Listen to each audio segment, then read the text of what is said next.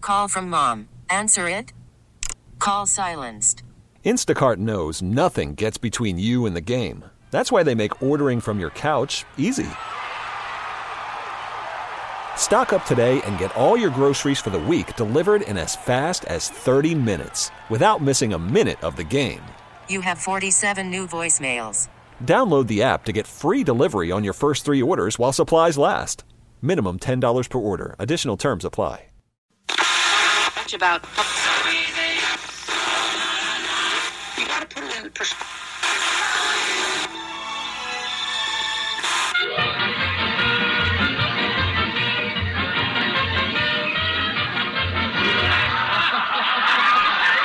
Oh, welcome everybody to Happy Island. And here is Ed Wynn as his hilarious majesty, King Bubbles. If you don't mind, I will begin at the beginning. It's a new day. Let's get going. One, two, three. Bad boy. Four, five, six. VIG. Hey, Chucklehead. Dating keywords. So I always stay clear of women who have the terms Kevin and Bean in their profile. I mean, that show's pretty terrible, right? I'm all right. I'm all right. Yeah, I'm right. The show hasn't been good for years. If you felt this way, why, for God's sake, didn't you say something? I thought you knew and didn't care. I'm a doctor, and this man is farting in my face. And now, Third, our feature presentation. Welcome in, ladies and gentlemen, to yet another all new Kevin and Bean show. This time it is for a Monday, and it is the 23rd of September. Hey, kids. Hi. Hey. Can we please, first order of business, get uh, Christine to come in here and Instagram video of Beer Mug trying to put his headphones on? It is. It is one of the sadder things I've ever seen. Yeah. oh, my God. yeah. It's, It, it uh, hurt my heart to look over at Muggs trying to put headphones on with his right arm in a sling. in a sling, right. Yeah. It's like uh, it's like watching a puppy with one of his front legs missing trying to dig. Yeah. Just keeps- Yeah. Why? What, what, what, happened? What happened? Look, I am a super dad, okay? Okay. I put my body, limb, life on the line for my kid. I was walking up the stairs in my house, Mm-hmm. like I do, holding my kid as she loves me to do when I'm walking up the stairs, and I lost my footing Okay. and s- immediately felt myself going down. on the- think that really happened, or do you not think that really happened? oh, it really happened. So you myself. thought you were going to fall onto her. I thought I was gonna just crush her. Oh, so man. last minute, all my athletic skills came into play. Okay. Turned over, landed on you my threw her shoulder. first. Landed on my shoulder. Uh, hit the edge of the stair. She was crying. She didn't feel anything, but She I was saved scared. her. Yeah, Yeah. she was scared, uh, rightfully so. And I was like, okay, good. I, I- you know, I save her. Good. I get up. And then I feel this like automatic sharp pain like shooting in my neck. I'm like, oh, that's not good. Mm-hmm. Uh-uh. And then I try to pick her up again to like console her. Yeah. And I couldn't lift my right arm. I was like, oh, that's not good. Oh, no. And you know, like like we are often to do as men, not worry about it and not go to the doctor. I was like, no, something's Mm-hmm. it's wrong. Uh, that bad. So, man, it's weird to hear someone on the show say they may have broken something and go to the hospital. yeah. yeah. Pussy.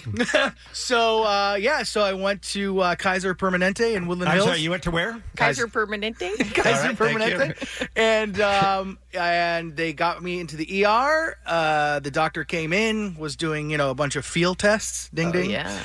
and um, got me into the X-ray room. And in about two hours, he came back. He said, "Yeah, you have a broken collarbone."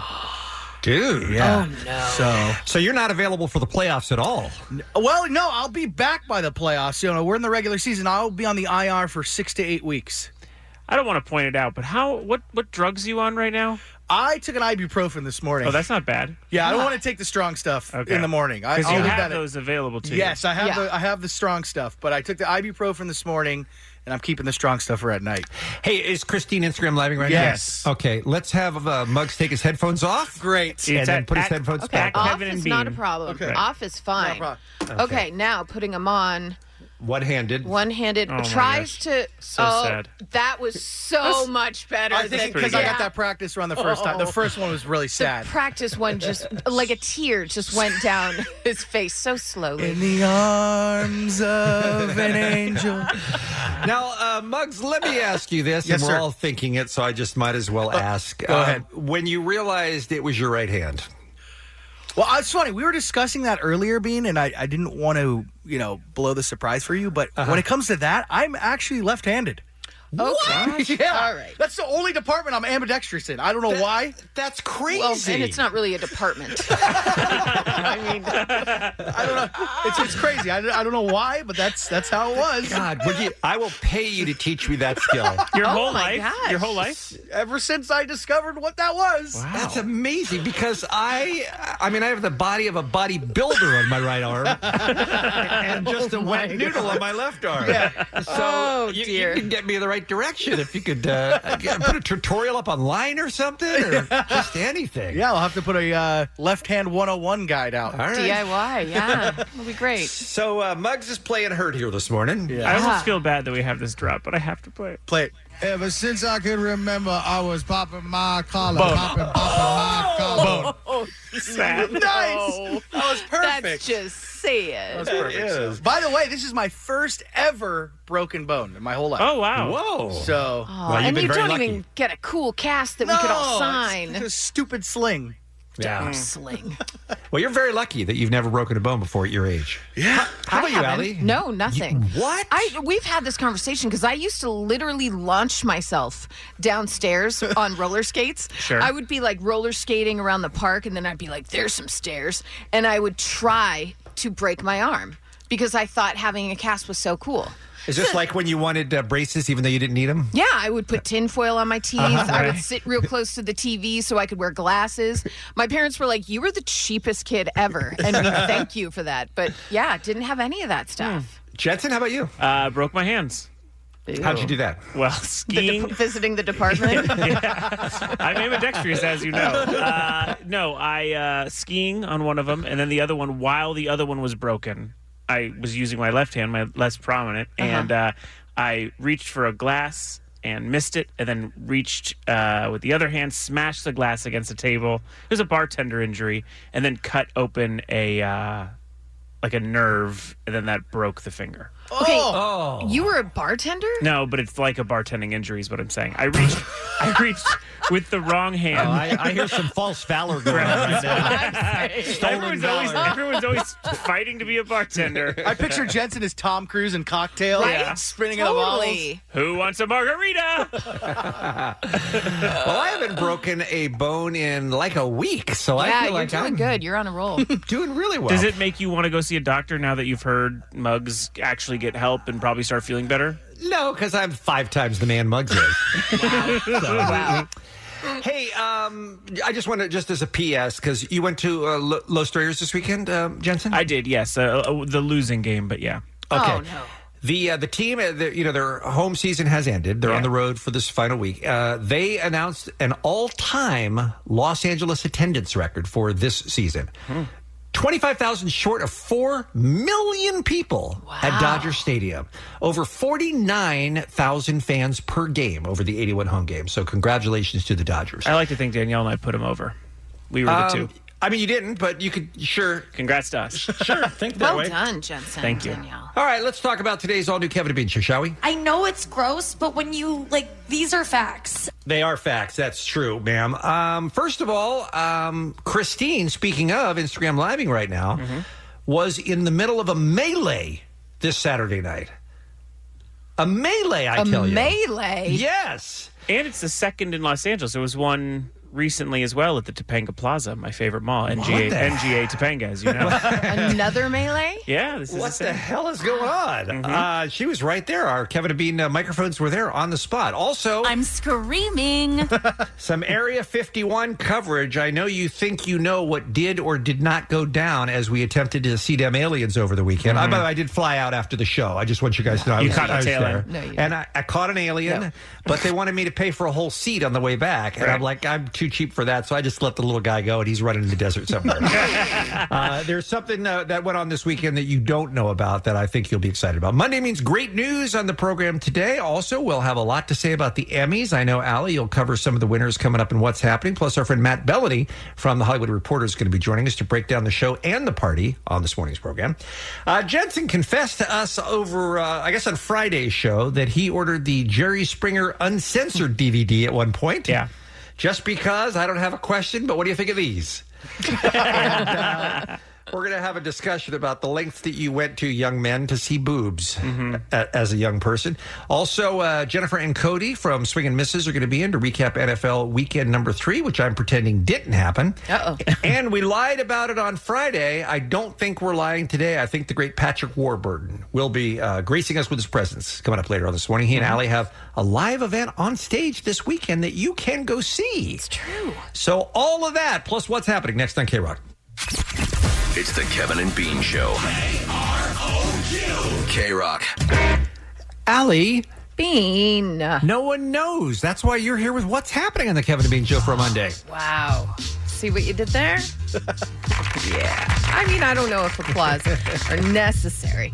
Um, don't think so. Oh, okay. Any of you watch the Emmys, the 71st annual Emmy Awards last night? I did. I uh, am practicing self care, so I just you watched did it? highlights. Yeah. Okay. I didn't care about it, Mm-hmm. but I knew I had to. Yeah. And I enjoyed it more than I thought I would. Oh, okay. I know we're going to get into it later, but boy, did I did I, I did see the Adam Divine dance sketch. Was your face like James Corden when they showed him the audience watching? I just can't believe that was a thing. Yeah. Between that and the um, Ken Jeong doing a TikTok, Yeah. I was like, There- you know what? You don't you don't need these. There were don't need some. them. There were some missteps. I mean, you don't have to fill the whole three hours. No. No. Doesn't even have- it doesn't have to be three hours. End early and show a Family Guy. We're fine. Mm-hmm. Yeah, would have been fine. Would have been fine. But it was interesting if you were watching. Uh, the first 30 minutes, you were thinking, wow, only shows on Amazon Prime Yeah. are winning, which is very interesting. But the first half hour, supporting actor in a comedy series went to Tony Shalhoub for The Marvelous Mrs. Maisel. Supporting actress in a comedy series went to Alex Borstein for The Marvelous Mrs. Maisel.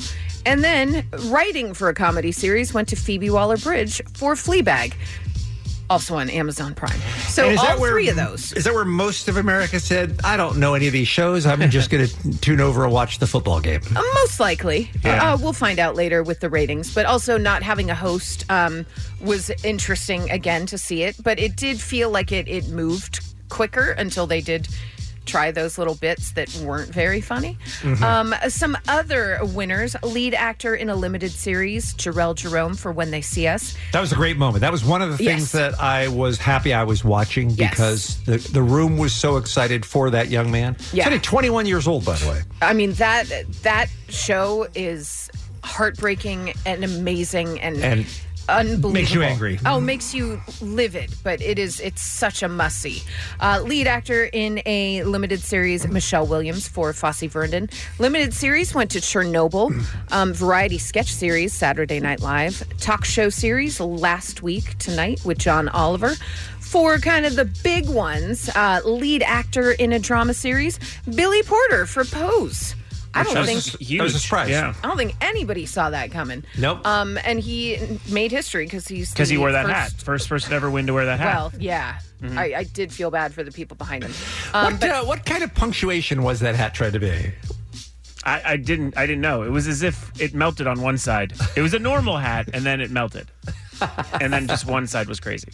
It was a hat for Mm-hmm. sure. Mm-hmm. It was a hat. But he uh, made history by being the first openly out uh, African American gay man to win a and even to be nominated, I believe, as well. So he won that for Pose. Lead actress in a drama series um, shocked her to get up there was Jodie Comer from Killing Eve. who had by far the cutest part of a speech where she said, um, and to my parents in Liverpool that I told not to come because it's just not my time yet. I'm so sorry. But the look of absolute shock on her face going up there, then as she's talking and then trying to figure out how to leave the stage, I'm like, this poor woman needs to sit down. Yeah. I'm very concerned There was for a Jodie lot, Comer. a lot of shock last night Yeah. too. Yes. Jason Bateman as well for his Ozark win. He's he's already a, a Jeff. Yeah, yeah. Yeah, for directing in a drama series. Yeah. Um, comedy series went to Fleabag. Mm-hmm. Drama series went to Game of Thrones, which I felt like was just a It's a career here you go. award, yeah. It's Here a- you go. Go away. Yeah. Beat it. It's Game like of when Al Thrones is Pacino what it won was. for Scent of a Woman. You're like, that's not, that can't be for Scent of a Woman. That's for everything else. Hooah. Um, No? Did a, I hope Is that the America. movie? Yeah, you got it. That, that was it. It's every movie since then, also, but it started there. yeah. I hope America, Allie, Uh-huh. fell in love with Phoebe Waller Bridge last night, as you and I did uh, back when Fleabag came out, and th- now they'll watch the show. Yeah, it's it's so good. It's And ridiculous. She's amazing. Well, and she- how and- charming was she last Uh, night? She's charming. Plus, she's behind Killing Eve. Like the Yes. woman just knows good television. She just does. Yeah, it was very funny when she won her first award. She got up there and said, "Listen, writing is so hard, but this is why I do it," and held up the Emmy. And then when she won another for the show, she was like, "Acting is so hard, but this is why I do it." It was just very, very, funny. And she's dating her dad, I take it? Um, that is her boyfriend. He's just Oh. uh, gray hair, just gray Mhm. hair. You got to let that go. Just has gray hair. He's just really old. He's. I don't think he is. He just has. Will gray she hair. upgrade now that she's a Well, multiple he's, Emmy winner? he's Martin um, McDonough. He's the director behind the uh, the three billboards. Uh, I mean, and a Broadway. You know, he's written Bradley Broadway Cooper plays. is single, you know? Yeah. Yeah, I think she likes. Um, Older men. Oh. okay. Yeah. What were you going to say? Yeah, older men. Oh, I see. I got it. Some okay. I get it. birthdays for I get ya. it. Jason Alexander, Bruce Springsteen, Anthony Mackie, Jermaine Dupri, and Hassan Minaj, and that's what's happening. Kevin and Bean on K Rock. K Rock. In uh, honor of uh, uh, S- uh, Storm Them Aliens, uh, Storm Area 51, See Them Aliens, in, hon- in honor of that, Foo Fighters released a, uh, a surprise live EP recorded in Roswell, New Mexico over the weekend. Wow. So they're getting in on it. Okay. And by the way, that uh, Storm Area 51 thing, it looks like, uh, was so popular with businesses that it's going to be an annual event. Are you being serious? I'm being serious. But I yeah. thought it was like a failure. It was a fit. Well, we'll talk about it coming up in just a few minutes here All on right. K-Rock. First, though, assistant producer Christine, how are you, my dear? Hi, I'm good. How are, Are you lucky Bean? to be alive today? I mean, narrowly survived uh, the melee at my local mall. Well, let's uh, let's see what the news called it. Mayhem at the mall today. There you go, mayhem at the mall. Ooh, that's dark. Even though no one got hurt and nothing was really happening, the news was so happy they could call it mayhem at the mall. Mayhem at the mall today in Culver City. A fight at a Foot Locker created chaos at the Westfield Culver City Mall. While no shots were fired, some shoppers were worried that it was an active shooter situation because of all of those loud sounds. CBS 2's Lori Perez live at the mall with a closer look at that video. Lori, it is scary. It absolutely is. You know, All right, so Christine, where are you at the Westfield Culver City Mall in relation to the Foot Locker Well, they where s- this all went down? They said the fight was at the Foot Locker, so what shoes were you trying to get? And also, like, who's making you that mad? I mean, what's going on? I know, seriously, guys. I had to throw down, you know?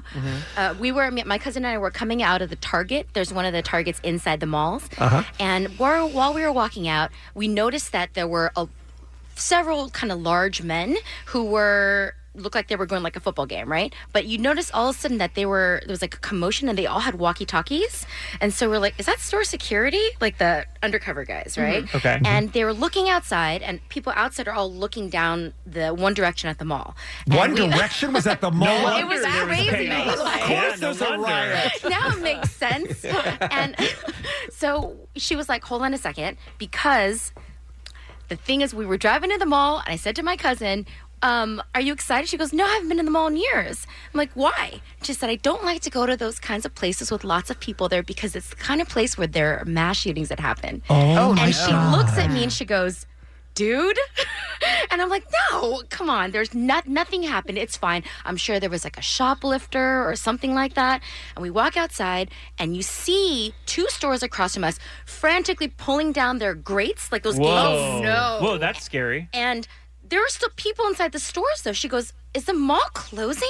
And it was like 610. Mm-hmm. But you know, those malls close pretty much on time. So Yeah. it was Right, like an right. odd time to close the mall. Yeah. So she goes, Let's just go. And so we go down the escalator, which was at the end. So you have kind of a big view of the mall. Mhm. Mhm. And there are people running for their lives and Oh, Oh. my gosh. screaming. Awful. So Terrifying. then, yeah. So then, um, at the one end, there is a like an open air barbershop at Mm-hmm. this mall, and so everyone got up from the chairs and they were all looking, but we're on the other side of the mall. So I asked one of the girls. I said, "What's going on?" She goes, "There's something. They think they're saying there's a shooter," and we're like, "Okay."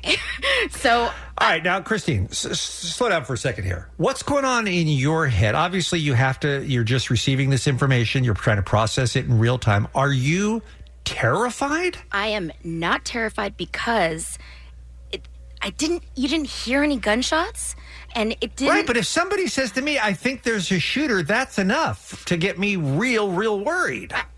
I was worried, but not yet because it just Okay. didn't feel like.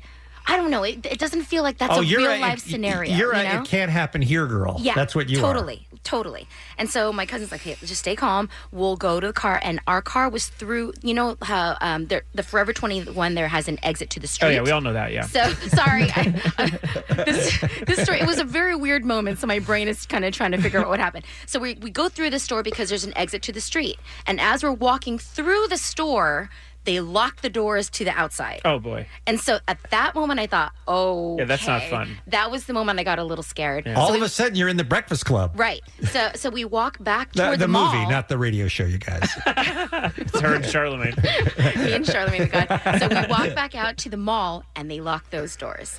Oh, And my So there's God. all these girls, people on their phone who I guess had been downstairs longer, so had more information than we did. So we're like, what is happening? They said they're they're saying there's a shooting, um, and you know people are like trying to find their kids that were at the. Like, I, it was it was terrible. All right, let me uh, stop again and ask this question. Is the purpose of locking down the mall to make sure the shooter stays inside? Yeah. So that you can It's the- catch him? No, it's the closed. No, it's the closed school door. It's like uh no, everybody get in here, close the door. It's like they're hiding from the shooter. Right, but aren't they also closing the doors that would allow shoppers at the mall to leave? I To don't get think outside. they know what's happening. Mhm. And here's the thing: is I heard afterwards that not everyone did that. Like the mall, apparently, the reports are saying that there was never a shutdown or yeah, lock. no no lockdown, yet a lot of people it sounds like we're stuck in stores. Yeah, and and that seemed like a safety thing. I guess I I don't Ugh, know. I've I'd, never I'd be been more in this scared of being situation. stuck in a Claire's boutique. that sounds like the real issue. so this store has um, like very big glass windows out into the street and all of a sudden we see the police coming and then you see the cops get out with the big guns not like the pistols you know And they head right for wicks and things. They're like,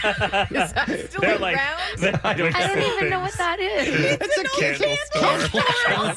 it's so 80s i don't even know what that i think my aunt worked there we have a shooter at Spencer's Gifts. Everybody get in. What's the uh, what's the place that used to be in every single mall where you took stuff to get engraved? Oh, uh, things remembered. Things remembered. and then you'd wait and you'd get an orange Julius while they were This engaged. shows how long Bean has stayed in his house. He goes, "What does everyone at Miller's Outpost say?" so uh, I, I s- I saw on the news, Christine. They Yeah. mentioned the Foot Locker fight that there are two guys who are really like barroom brawling Yeah. inside, and you can see it through the window. But then there's some other guys who appear to be affiliated with guys on the inside of the store who are banging on the giant windows at the Foot Locker to try to get in where the fight is, and that's what freaked people out is because Yeah. the glass shattered in the Foot Locker. Oh. Those guys ran in, didn't stay for very long, No. but that's what people heard, and that's why people thought there was a shot. I think, right? Yeah, so uh, it's so interesting to think about this the game of telephone and Yes. how because I was at the other side of the mall from where that happened, right? So what we heard and what was passed along from everyone else, the, the story was it's completely and- different than but what happened. We live in an era now where if you see a bunch of people running, there's a shooter. I, I Right. think that's just it happened in Times Square recently. It happened at Topanga Plaza in the Woodland Hills. It's like if people are running around, that's just what's going to happen now. and I think the the thing is that the I, I don't understand, and no one has said why the door to the Foot Locker was locked. So yeah, these or two- why the people were outside of a fight. It's not like a UFC. Everyone's just like watching. Right. So that is weird. So it looked like, I mean, obviously somebody in the store must have locked the door. Right. Um, but the two guys are going at it. There's a big guy and little guy. And the little guy's friends are right outside the glass door trying to get in. The d- glass door is locked. And so they- you do one of those things where, you know, you like pull back and forth on the Yeah, trying door to really open the quickly, trying to door. open it. And I think that noise, people, even before the glass shattered, s- they were saying people mistook that as gunshots because Yeah. it was like that back and forth banging Well, noise, you know? you and your cousin are just lucky that you were locked out at the Woolco, so you were fine. I don't know what that is either. Kevin and Bean on K Rock, K R O Q.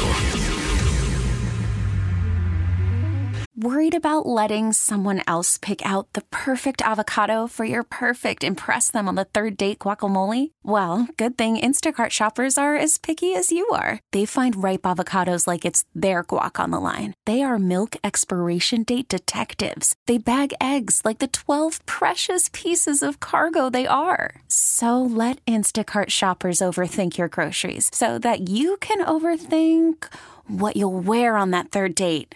Download the Instacart app to get free delivery on your first three orders while supplies last. Minimum $10 per order, additional term supply.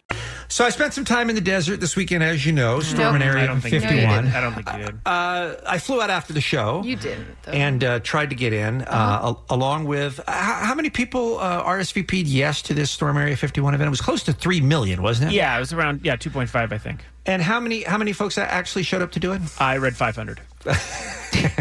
And then of those 500, how many actually pretended that they were going to storm the gates at Area 51? I read two. It was about 20. It was about 20. Who ran up to the gate and then just stopped. Like made no attempt whatsoever to get over it. Mm-hmm. Which is why they were kind of laughing. I got this clip uh, Muggs. Why they were kind of laughing at us on the news. Millions of folks said they had pledged to storm Area 51, but only dozens actually showed up.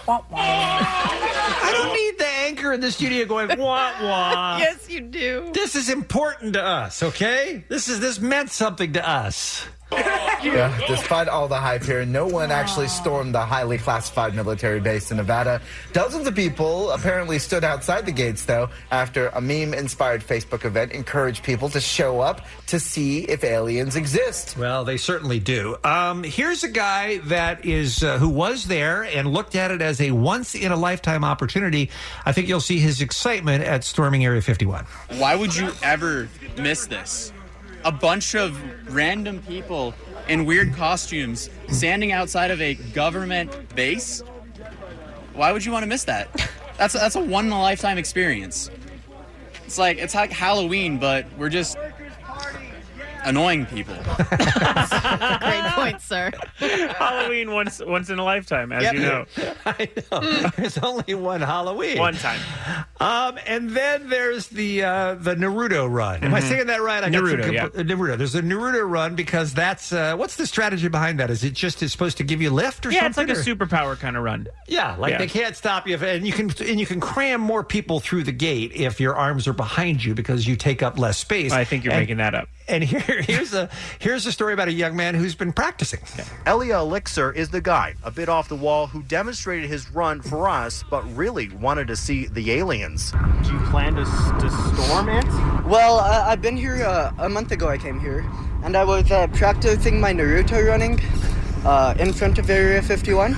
Elixir says he's made the trip to Accents. Rachel, Nevada, mere miles from the infamous and top secret military base known as Area 51 before, and he was prepared for anything. yeah, we uh, we filled up the car with food, water, a lot of water, and uh, yeah, hopefully I capture some aliens.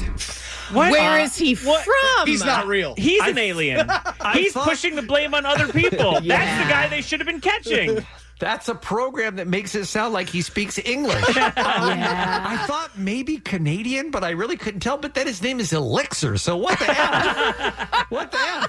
That's the guy they should have been probing. So here's speaking of probing, this is why I was so excited about the event this weekend. And this thing did not this did, did not get well reported, but I found this deep on the website of Channel 13 in Las Vegas. Here's something else that was going on this weekend. While so many have their minds stuck on life off planet Earth this weekend. By the way, this guy should not be on television. Why are why are there so many aliens on TV? when Nevada's sex worker wants to make those extraterrestrial fantasies a reality. So, how about a special at the brothel for people who are into aliens? Smart. This is going to blow your mind, guys. People didn't feel safe to have those experiences. So I quite literally put it all out there. Meet Alice Little. She's a licensed prostitute based at the Moonlight Bunny Ranch near Carson City, an alien enthusiast herself, cashing in on alien roleplay. I have guests that are looking to spend entire days, evenings, and weekends with me, really diving all the way into this abduction headspace where they want to be immersed in it completely and totally for 48 hours nonstop. Okay, now what's She talking into a can? no, she's uh, she's on Skype. Okay, what is involved in fulfilling your alien fantasies with a prostitute for forty-eight straight hours? Well, I'm sure she will kidnap you. Yes. So there's an abduction, Oh, an abduction. She aspect. throws, throws you in the back of the trunk of her car and She's- dri- drives you around the desert. She's got to do some tests on you. Yeah, she's gotta tie you- tie you down like the- yeah, absolutely. yeah. She's got to Okay. make sure you know what you're doing in certain realms, if you know what I'm Understood. saying. Okay, butt gotcha. stuff. No, I, no, I understand. No, yeah, I'm but- talking yeah, about no, we butt got it. stuff. yeah, probing and such. Why is she suspecting guys like our friend Elixir there can't get women on their own? Why uh, did she assume that they have to pay for it? Oh, you think the guys who know how to perfectly Naruto run don't actually get laid on their? I think they've got game, man. All right, let's hear some more from our uh, from our UFO enthusiast uh, prostitute. That's right, an alien abduction fantasy. She's transforming her luxury suite at the brothel to an alien theme. I've got little lights that I have set up so this way it's different lighting than standard. I've got some alien sound effect type music going in the background. I mean, that is very. I mean, classy. she's got lights Did a lot of and work. sound Yeah. effects. she's got lights and a playlist of sound effects. Mm-hmm. What do you uh, What are you paying for this? Let's find out. And that's just the beginning. Alice also showed us some of what's in her arsenal for close encounters with clients.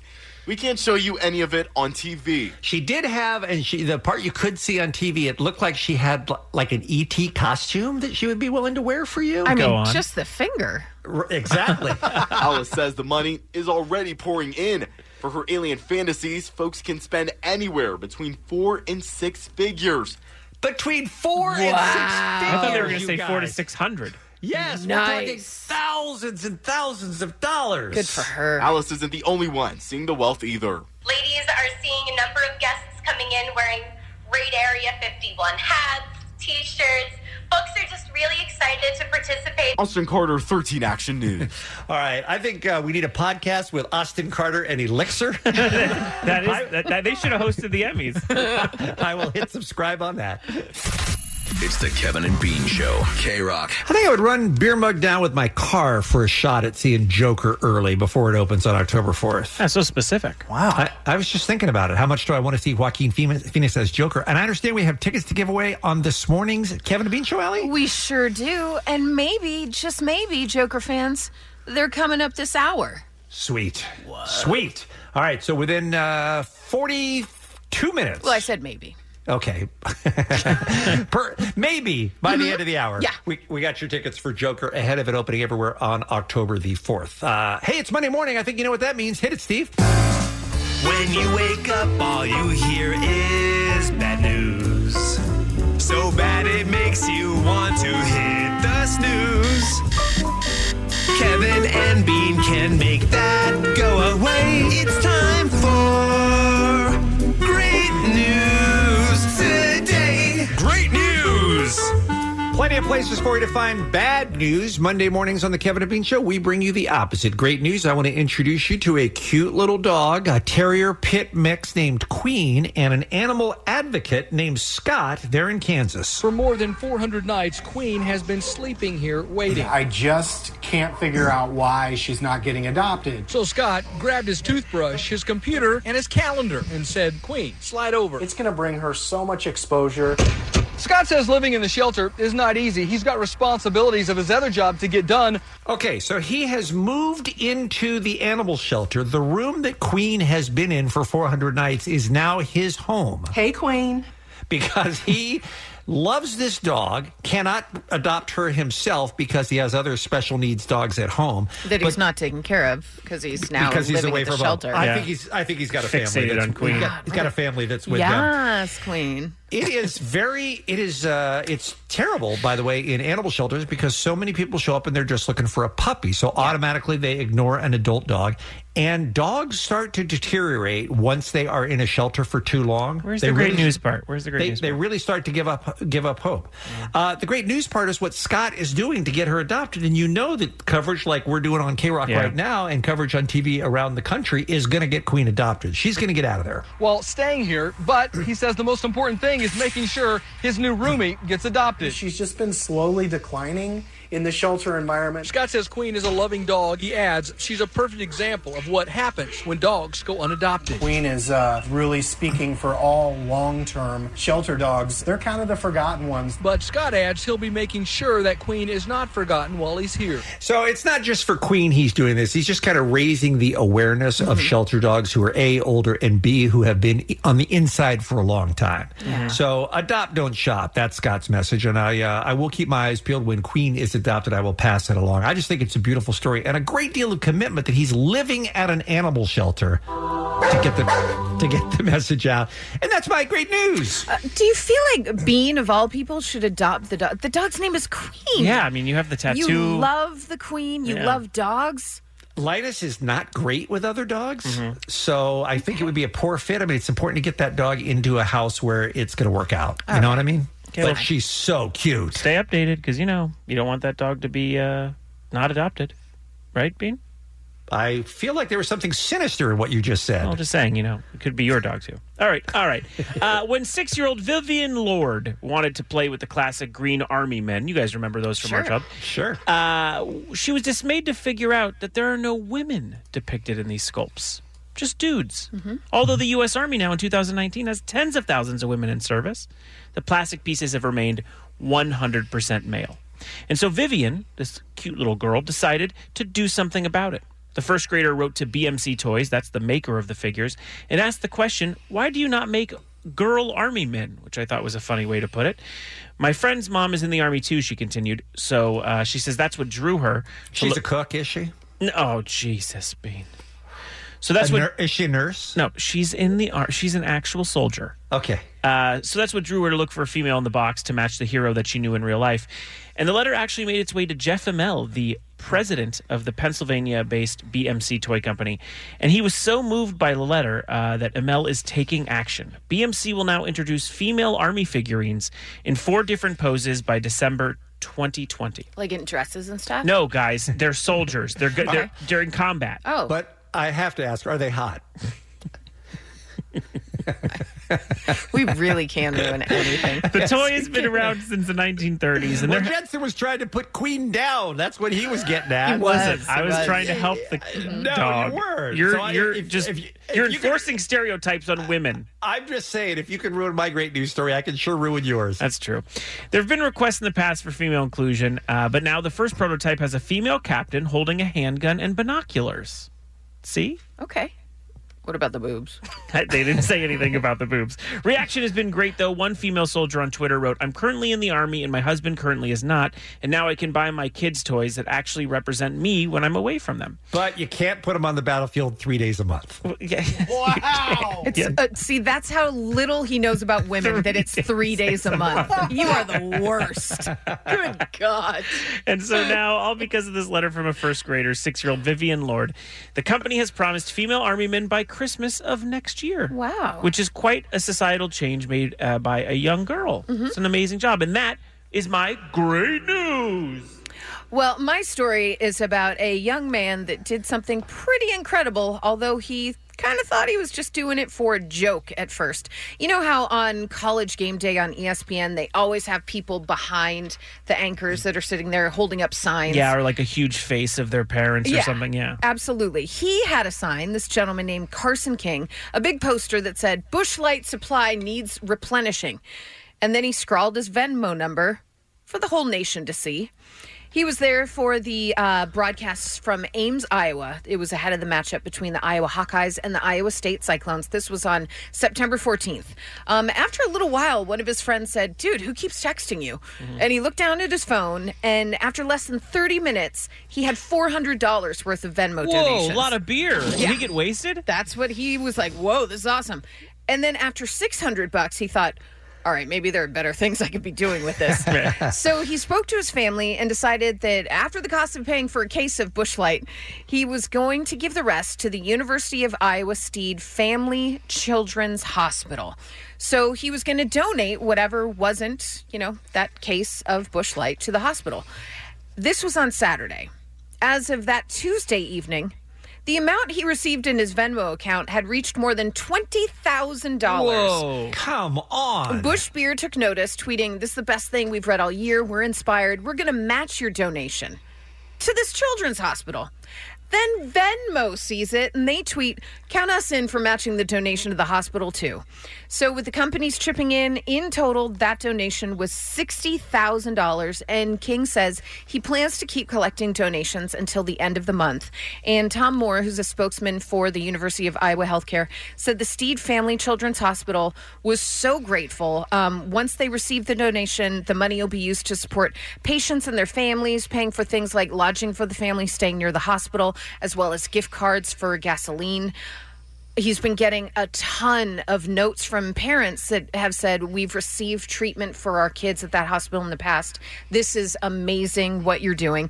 Anheuser-Busch also rewarded his kind deed by creating a beer can with his face on it, and they're sending him a year's worth of Bush Light in those cans. And this is all because he held a sign up on a Saturday morning TV show. Yeah, basically saying that he needed more beer with his Venmo card or with his Venmo number. Mhm. Um, guys, uh, the total now, keep in Yes. mind this was Yeah. September 14th. Uh huh. Total now uh, that he is going to keep going through the end of the month is over $1 million. No. dollars. Really? $1 million, you guys. I got to get me a sign. I'm saying this Carson King thought he was being just kind of a funny dude. This will be this will be good for some yucks. Over a million dollars so far for this children's hospital in Iowa. How much is he keeping now? I'd keep all of it at this point. I mean, he Million said just dollars? the just the cost of the case of Bud Light. That's Yeah. just that's karma. That's that's, that's, easy to say until the money starts rolling. That's right. The guy with a million dollars, he could easily adopt a dog. right. He could make some of those uh, booby uh, army ladies. Figures. Big Yeah. ones, right? Say it. All right, you guys, let's get out of this because that's my great news. The Kevin and Bean Show on K Rock. Monday morning here on the world famous K Rock, and not just any Monday, the Monday after the Emmys. Here's a clip from last night Jimmy Kimmel, Stephen Colbert together as presenters. Well, well, well. How's the old no host thing going? What a dumb idea. What a joke. So stupid. You know what has a host? Applebee's has a host. yeah. They have food too. We would have brought food. Yeah. And now you guys are going to starve to death. Our friend Matt Bellany, executive editor from The Hollywood Reporter, is in as he does the day after the Emmys. Good morning, Matt. How are you? Good morning. How was the no host experiment on the Emmys last night? I, pretty bad. I mean, the, the Oscars got away with it this past spring because it's the Oscars and they had big names and everything. The Emmys kind of needed a host, and it was pretty evident from the beginning. I, I just thought it was lame. I did feel like eh, following along on social media that every time a couple with chemistry got up there, like Colbert and Kimmel, or like Phoebe and um, um, Bill Hader. people were like, "Let them host, let them host." you know, they like people were really kind of w- wishing for it. Yeah, people like jokes. They like to have fun when they're watching these things. It turns out they want to laugh, right? now, uh, before we talk about some of the specifics, Matt, um, the four major networks, the broadcast networks, they they all rotate who gets to air the Emmys. Yeah, they call it the the wheel. It goes Okay. from you know all the four. So they don't bid for it or anything like that. It's a it's a package bid. They bid together. Okay, and uh, what's it going to get? Around nine million, nine and a half million, or something like that. Something like that. The, the final ratings are not in yet, but it, it likely will be a historic low. Yeah, so I'm just wondering. I mean, it's, is there going to come a point where they're not going to want to air the Emmys and it'll end up on cable or something like that? Because what's in it for the networks? I mean, I guess promotion for your shows in front of nine million people is, is it, right? That's the key, and it comes at the time of the year right before the fall season starts. Mm-hmm. So if you noticed watching last night, it was Masked Singer, you know, Yeah. ads everywhere, and all the you know the broadcast dramas that nobody will watch. Like tho- those were all being advertised How all night long. dare you, 911? I love that show. Did you see that tsunami hitting Santa Monica? The, the the first episode of 911 this season, a tsunami hit Santa Monica. It could happen, and I hope Peter Krause is available to help us. It was the, the fakest CGI wave I've How- ever seen. Again, how dare you? Um, it, it, it, it, are we looking at the networks basically advertising Netflix, HBO, and Amazon Prime for three hours? Sure. I mean, that's been the criticism for years. It used to be people complain that the Emmys were a big commercial for HBO. Mm-hmm. Mhm. Then Netflix and Amazon and Hulu got in the game, and it's like, wait a second, why are we devoting hours of prime time to telling people to watch these streaming services that are killing our business? and that'll only, yeah, and that'll only get worse. Disney Plus, Apple. Oh, The Oh, you know. first 30 minutes of the show, all Amazon Prime shows won. Yeah, That's And amazing. The first commercial during the Emmys was for the Disney Plus streaming service. So I noticed that, and I wondered if I wondered if they paid extra to be the first commercial. I'm I bet sure they, did. because it's a statement. It says, okay, this is our new TV thing, and if you're a fan of TV and watching the Emmys, you're going to want to sign up for this. Matt, there was nobody whose bracket was anywhere close to being a, a perfect score last night, right? Oh no, I mean I was- nothing but upsets. I was pretty proud of myself. I predicted Phoebe Waller Bridge beating Julie Louis Dreyfus. Whoa, that's a surprise. I think in our office pool, I was probably one of the only ones that did that, but I missed almost everything else, so I'm not patting myself on the back. Let, us talk about that that upset victory. I mean, people expected her to win something for Fleabag. Obviously, people who have seen it knows how brilliant it is. But the sentimental value, the sentimental vote, is something that the Emmys are kind of famous for. Yeah, and I think the fact that Julie Louis Dreyfus came back from a cancer diagnosis, did a final season of Veep, it was hilarious as always. Mhm. Nobody thought they would get completely shut out. Yeah. So, what do you think happened? I think there's just amazing goodwill for Phoebe Waller Bridge. We saw it this summer at Hollywood Reporter. We did a cover story on her, and the web attention on that Yeah. story was unlike anything that I that I uh, expected because there's just such goodwill for the show. People who see it love it. Yeah. And she's such a star, too. You cannot take your eyes off her. And she's beautiful and she's hilarious and she's smart. And I mean, she's accessible, I think, which is something that Yeah. I think hasn't been around Hollywood for a long time. Totally. And, I, and I- Right. one other secret: the season was six episodes. Yep, That helps. in this Absolutely era helps. of a million shows that you Yeah. haven't caught up on, You aren't it was wrong. six episodes of half hour comedy. Mhm. Who's not going to watch that? I Uh, watched it that's- four times. that is a great point. Uh, our friend Matt Bellany in studio with us right now, executive editor of the Hollywood Reporter, talking about the uh, the 71st annual Emmy Awards last night. Obviously, tons of coverage at thr.com. Uh, all right, so we mentioned that the goodwill, for whatever uh, reason, wasn't there for Veep. Yet somehow, Game of Thrones still wins Best Drama for what even the diehard Game of Thrones fans will say was not their best season. No, it wasn't. But if you look at the people who vote for the Emmys, these are people who work in the television business. And for the past 10 years, there's nothing bigger in TV than Game of Thrones. It's the one show that everybody watches in, an, in a landscape that is totally fractured now. So, you know, the. What happened? Oh, that was a weird noise from Bean. I think. Did you hear it? Jensen No, I- heard it too. Oh. was weird. I thought I, I thought I burped or something. No. No. Did I Oh, okay. just get shot? Am I okay? I don't know. Are you? It Am was I like in a heaven? weird, like drone and like a balloon. Are you in heaven? Sounded like Bean was deflating. yes, it sounded like a balloon pop. Yes. Isn't that weird that I didn't even hear it? It was you going. As long as it wasn't me. I- No, I'm, I'm okay. so sorry. Yeah, so basically, the, the, the win last night was Game of Thrones acknowledged for changing TV Yeah. and being a, the one show. I mean, most average TV viewers, when they watch the Emmys, they don't know what the heck these shows are, No. much Mhm. less having watched them. Mm-hmm. Mhm. So the fact that Game of Thrones is this all audience tentpole that everybody watches, that was the vote. That was acknowledgement. Yeah, and you make a good point because I feel like we pay you know much closer attention than the average person in America to television, you know, because it's kind of our business to know those things and talk about those things. But when Pose is winning, when uh, the Ozark is winning, Yeah, I a mean, very, there's a very English scandal. A very- which- which I did see, by the way. Oh, I challenge you to find somebody who's watched a very English scandal. Uh, right here, buddy. Uh, Right here. uh, How did I know that that would be the case? the only guy. I I, uh, I saw it and I loved it. By the way, and I was uh, I mean Hugh Grant in that category. I mean he didn't have a chance anyway. There was so so many great performances in that category, but it was a really really good movie based on a true story. But like Ozark, I've never gotten to Ozark. I've never gotten Well, to that's Pose. that's Ozark to me is the craziest win because because Jason Bateman wins for directing of a drama series that includes Game of Thrones episodes that took like three months to film. Yeah.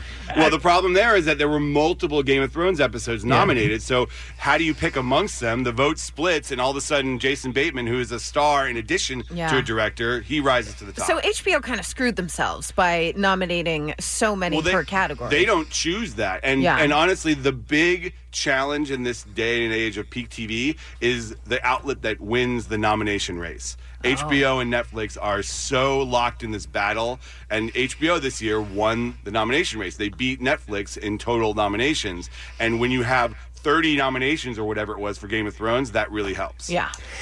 That, that bragging, those bragging rights, they really do make a difference to whom? To people who are looking to shop new shows? Oh yeah, Yeah. I mean, it, it- It's within the prestige. industry, it's a big horse race, and whoever. I mean, Okay. it was a huge deal when Netflix tied HBO for nominations because it signaled that Netflix had arrived. This is an outlet that didn't even produce original shows seven or eight years ago, and it was tying HBO, which had been Yeah. the leader for 25 years. Uh, Matt Bellany is here, executive editor of The Hollywood Reporter. We got a lot of other stuff we want to talk about. Plenty of winners we haven't got to. We got to talk about the Ben Stiller Bob Newhart sketch last night. I want to know. I can't wait to hear what you thought about the Thomas Lennon edition of Oh, the program God. this year. Uh, Michelle Williams had a great speech. Uh, Alex Borstein had a great speech. We'll cover it all when we return right after this on K Rock. It's the Kevin and Bean Show, the world famous K Rock. Selling a little or a lot?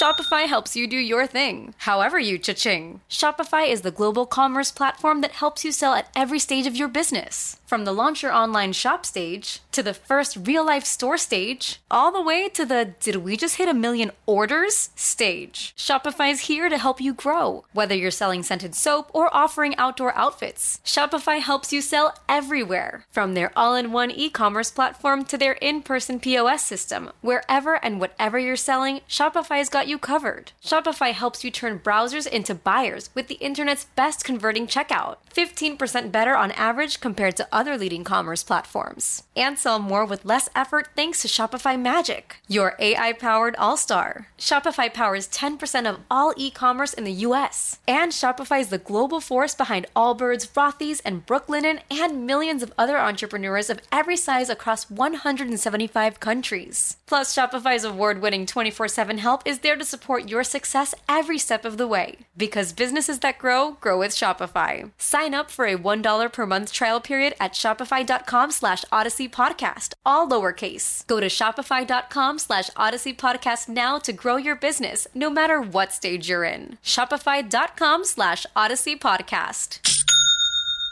It's our annual Emmy recap with our friend Matt Bellany from The Hollywood Reporter. They made a couple of other changes last night besides the no host. They had no orchestra. They were trying to get creative by playing pop songs as people came to the stage. I thought that was pretty effective, didn't you, Matt? Sure, whatever. I mean, it, it, it- it was fine. It's better than an orchestra. At least Mm-hmm. it, it felt a little more relevant. Yeah, a little more contemporary. Yeah. And and then they brought in our friend Thomas Lennon, who we are all enormous fans of, and they gave him a nearly impossible task of trying to basically ad lib funny things as people went to the stage or as people won awards. And he had to fight with the crowd and he had to fight with the music. Here's one example.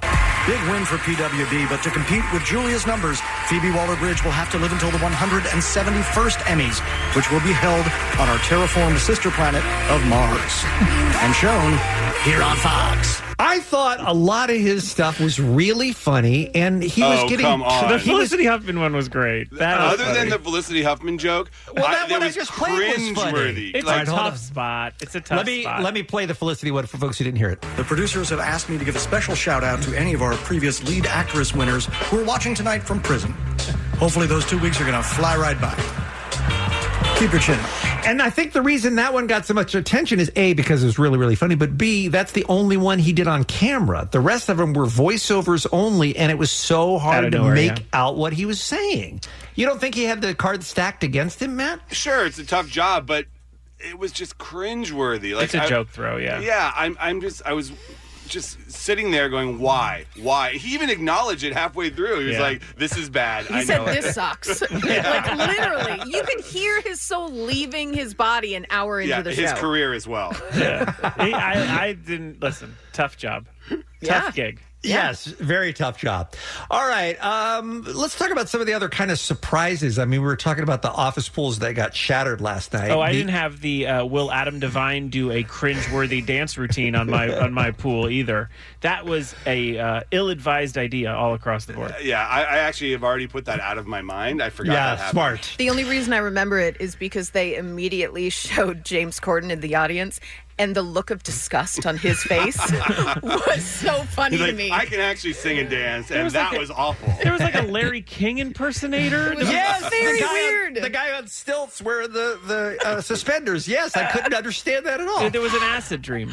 Matt, I know I ask you a series of questions just like this every single year, but why does the president of the academy come out? Why do the accountants come out? And why can't they get people to stop applauding during the goddamn in memoriam? Those three questions I ask you every year. Yeah, and and I always had the same answers, which is uh, who the heck knows. I I mean the the in memoriam thing. They actually say to the crowd in the audience at the show before it happens, please. Do not applaud Yeah. until the very Have end, some and people ignore it. It's like, oh, celebrity I've, I've heard of. You know, Yeah. let's let's let's oh, applaud. they're dead. Oh, Um, So, but what happens is then Luke Perry ends up getting way more applause than Carol Channing for Right. some reason, just Yeah, yeah, because yeah. he's Oh, more recent and God- younger. Yeah, you know? God forbid you're a TV executive.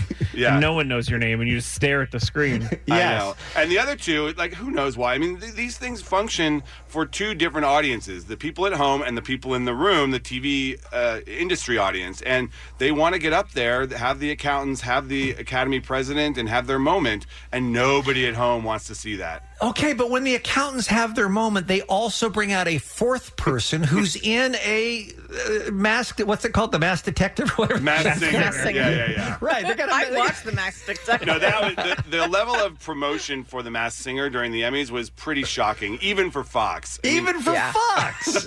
It Yes. was basically a, a giant native ad for the Masked Singer. Uh, Right. yeah, I don't know, and and like that's not even really on brand for the Emmys. It's kind of this throwaway, you know, silly show. Yeah. If it, if they were not, if they were, if they had a really prestigious show to plug, that would be one thing, but they don't. Right, right. All right, let's talk about one of I thought the greatest moments of the night just because you know you can feel the vibe of the crowd. You can certainly tell the wins that they are excited about. Like when Ben Wishaw won, no one cared for that very English channel. No one cared about that. But when uh Jarrell Jerome won for When They See Us, the place just erupted. Now that's a name obviously most people don't know. No, and he was the star, if you can say star, of of the Central uh, Park Five miniseries when they see us on Netflix. There was a lot of goodwill for that coming into the show, and there were some early upsets where it didn't win. Um, Ava DuVernay, who directed it, did not win Love. for directing. Which is all those, shocking, yeah. all those wins went to Chernobyl, which is also very good, the HBO miniseries. But Jarrell Jerome was really the breakout of that. He starred in the final episode, which um, he was the only one of the Central Park Five to play him the character as an adult and as a child. Really a breakout performance. And at the Netflix party after the show, he was the star on the dance Aw, floor, going good. nuts with the entire cast. It was really nice to see. And by the way, he won in a category that included Mahershala Ali, who I was convinced was going to win, Benicio del Toro, Hugh Grant, Jared Harris from Chernobyl, and, Sam Rockwell. And being keep in mind that Benicio del Toro during Escape at Moria did this line. Don't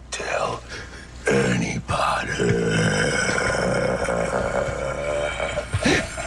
Just in a normal Wow. scene. What the? It's, Was it that is- was that me waking up this morning? It is the, by the way, it is the craziest scene I think maybe in television history. Out of nowhere, he's just talking. just that voice out of nowhere. It's not his voice. He just does it out of nowhere. And they interviewed Ben Stiller, and Ben Stiller was like, "Yeah, it's just a decision he made. We thought it was funny and great, so we kept it in." But he never explains why he did it. He becomes a monster out of nowhere. He should have won just for that line. Hmm. Yeah, give it, give the man an Emmy. Quite a line read. Uh, so Jarell Jerome re- uh, wins for lead actor in a limited series or movie, and the lead actress in a limited series or movie actress is Michelle Williams, and she took a stand. This has been her cause over the past couple of years, and I want to play a little bit of her speech. But I want to say thank you so much to FX and to Fox 21 Studios for supporting me completely and for paying me equally because they understood that when you put value into a person, it empowers that person to get in touch with their own inherent value. And then where do they put that value? They put it into their work. And so the next time a woman, and especially a woman of color, because she stands to make 52 cents on the dollar compared to her white male counterpart tells you what she needs in order to do her job, listen to her. There wasn't much politics from the stage last night. I mean, I think RuPaul plugged vote.gov. That was about it, Mm-hmm. I think. But no, I she- don't think. Did anyone say Donald Trump's name? No, I don't I don't think think, so. I heard it once. Which I think we were okay with. but but Michelle Williams took her moment to uh, you know to address that issue that she is like I said she, it's kind of been her thing for the last couple of years and it, obviously it went over very well in the room as it should have right Oh yeah, I mean, the, ever since it came out that she was paid way less than Mark Wahlberg on that uh, movie All the Money in the World, she has been a champion for this cause, and she clearly came to the stage with that in mind in advance and nailed it. I thought it was cool too the Patricia Arquette speech, uh, which dealt with transgender rights for her sister. Uh, that was kind of a great moment too. I thought Mm-hmm. absolutely very emotional. and still getting work at fifty she pointed out because a lot of people you know the Best scripts of her life. She could at have been 50. nominated twice. She could have been up for Escape from Denimore as well. right. I actually thought she would win for Danamore and not for the act, which um, Yeah. was surprising that she didn't.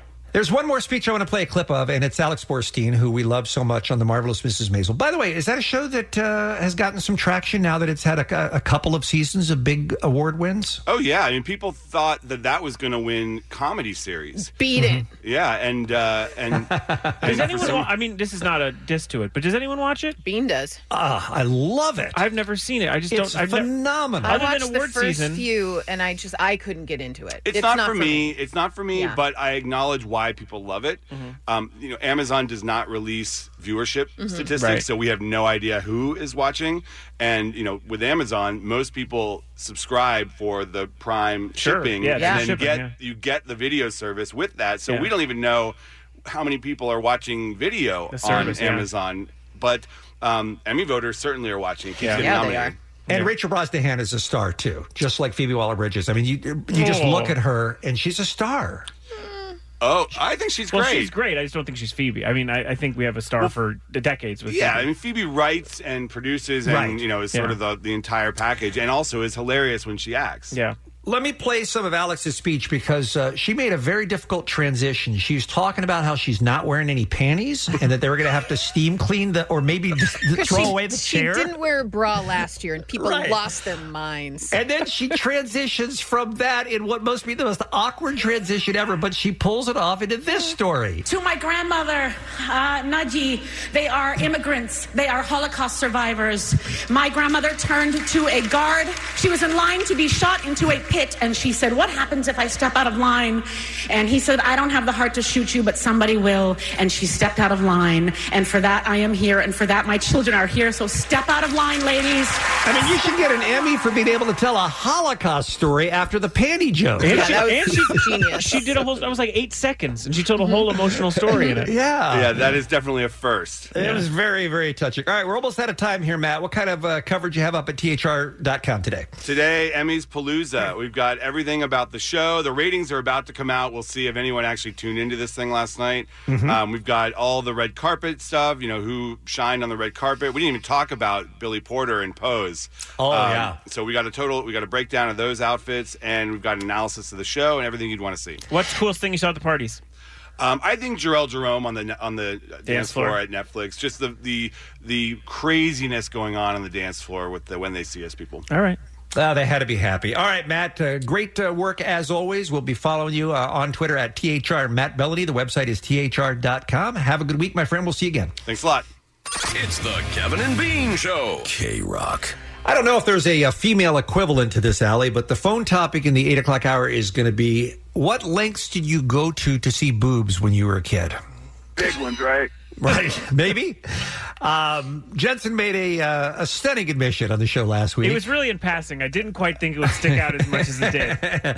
Omar had his own story about what he the lengths he used to go to, how far he had to ride his bike to see pictures of boobs. So we're going to be taking your calls coming up after eight o'clock. First, though, speaking of phones, I understand you want us to use them right now for what's happening. I sure do, because what do I have for you? Oh, just access for two into the K Rock advanced screening of Joker at the Arclight Hollywood on October 1st. You guys, Joker is coming out October 4th. In theaters, October 4th. You are seeing it at the Arclight on October 1st. That's tell.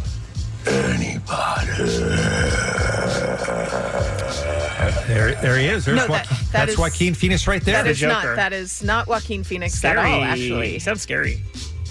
So you want to go? I mean, who wouldn't want to go?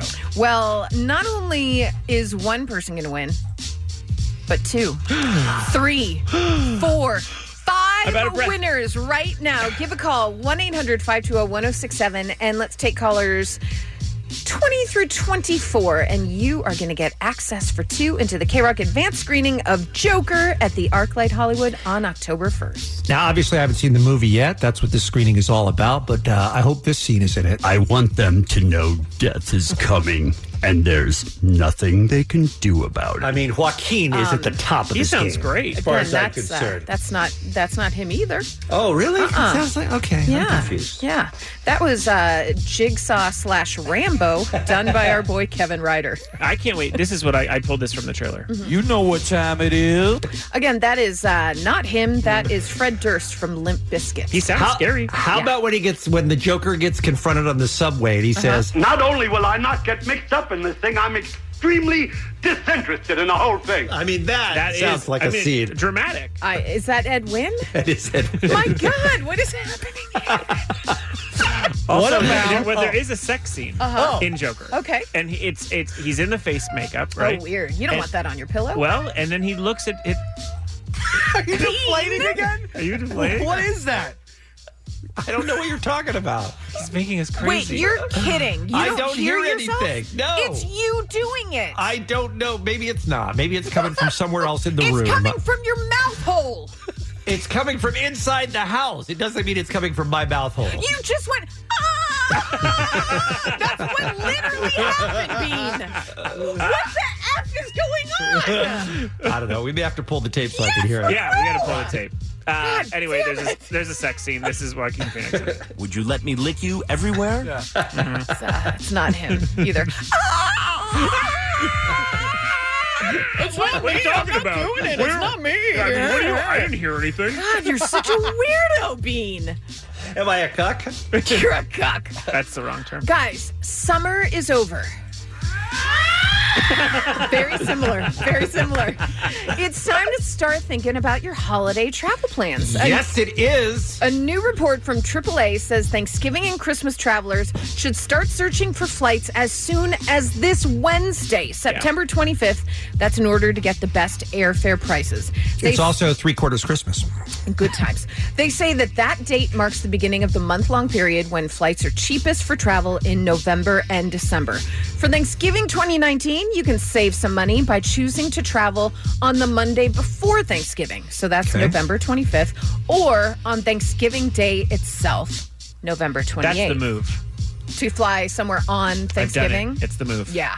Uh, flight uh, prices tend to be higher on the Sunday before Thanksgiving. And as for Christmas, the best day to fly in terms of price and crowds is Christmas Eve, December Oh. 24th, while the worst day is the day after Christmas, December 26th. This is uh, good. This is good information. Thank you, Allie. You're so welcome, Bean.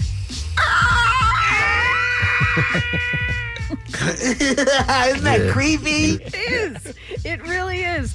And uh, in studies that we really didn't need to happen, I like this one. Uh, you've likely heard about the blue light um, emitted by your phone and other electronic devices uh, with Oh. screens can make it harder to fall asleep at night. Like so much Mm. so that they started selling those little like blue light blocker glasses and stuff. well, now Oxford University researchers say, yeah, it's not it's not the light. It's just you guys being on your phone. this was an actual study. They're like, yeah, it's not the light that's making it harder for you to sleep. It's that you won't get off your phone because you're just looking at apps. Hmm. Why'd you hang up, sir? They say also keeping your phone on dark mode or using a screen filter really not helping anything either. Just you need to unplug earlier if you want to sleep better. So Yeah. there you go, guys. Oxford University. All right. Let's uh let's end this. Some birthdays for you. Hassan Minaj, Shumaine Dupree, Anthony Mackie, Bruce Springsteen, and Jason Alexander. That's what's happening. Uh, It's Kevin and Bean. KU Rock. KROQ. All right, uh, Jensen, refresh my memory. It wasn't because we had Jerry Springer on the show recently, but somehow Jerry came up, right?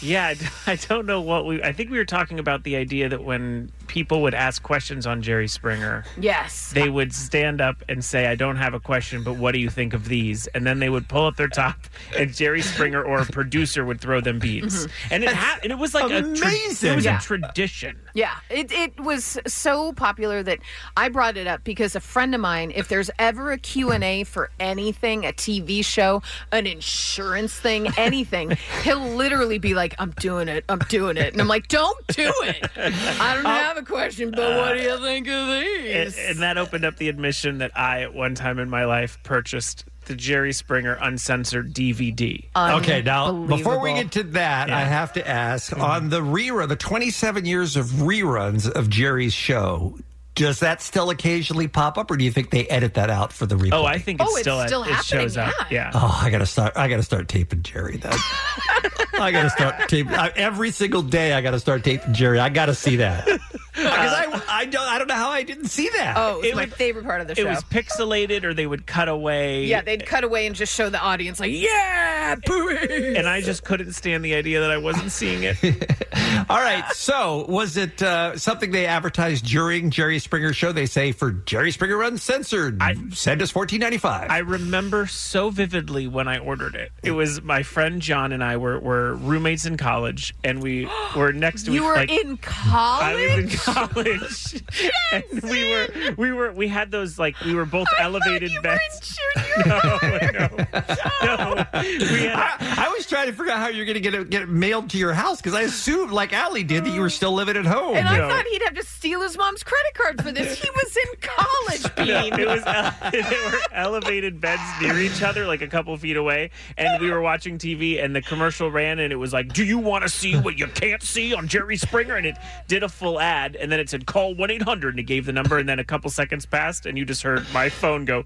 "Eh," Pick it up and just start dialing. I was so excited. one eight hundred Jensen's a dork. I couldn't buy it quick enough. But wait, weren't there girls at your college? I mean, sure, they were. Yes, But they weren't showing you anything. not yet. Okay, gotcha. Understood. All right. So you order the DVD, and Mm-hmm. is it just a is it just a hypercut of just one audience member after another, or is there other stuff on the on the disc? Well, there's fights and there's, you know, things that normally you'd see and they show longer cuts or they like stuck on the fight longer. But yeah, obviously a large part of it was that I, there was boobs on it. but not even. I mean, look, look. Uh, you were a little older than most to be that excited over seeing boobs, but No. it's not in a sexy context, though. I mean, At Mm. it wasn't, all. it was kind of sexy. People But what I'm flashing. what I'm saying is like Mardi Gras, dude. But can you use that? I guess is what I'm saying. yeah, yeah, Oh, this man. seems personal. Hey, folks. Yeah, you can't. Yeah. okay. All right. All right. All right. So that's the extraordinary lengths that Jensen went to to see boobs. Yeah, and also I was such like a goody two shoes, really, that Mm-hmm. like that was like, ooh. just did a weird shimmy. I was So like, proud of yeah. yourself. Yeah, I was like, I'm getting the boobs.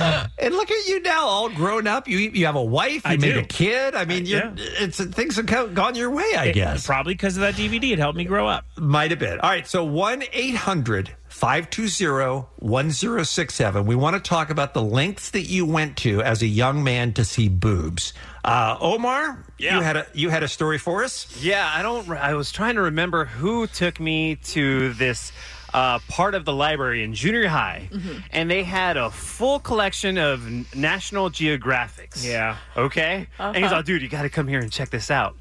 and you open it up and there's boobies like Sure. African boobies. Yeah.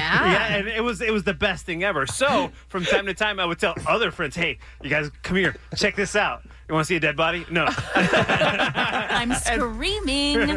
and I would see African boobies, and it was like the best. Yeah, my Yeah. parents had an art book similar on Yeah. the kitchen table Yeah. and, or in the coffee table, and I ima- and I finally looked through it one day, and I was like, I should have looked through this much earlier. Yeah, like, yeah, like, uh, women don't understand like the magic of boobies Mm-hmm. to like young kids. It, it- it's amazing. It's like I was just like, wow, yeah, it's the best. Now you It's- become you become obsessed with seeing boobs. Uh, totally. That's all. I, Obsessed. until I saw my mom's boob, then I was like turned off by boobs for, for Oh. like a couple of weeks. Wow. that did happen.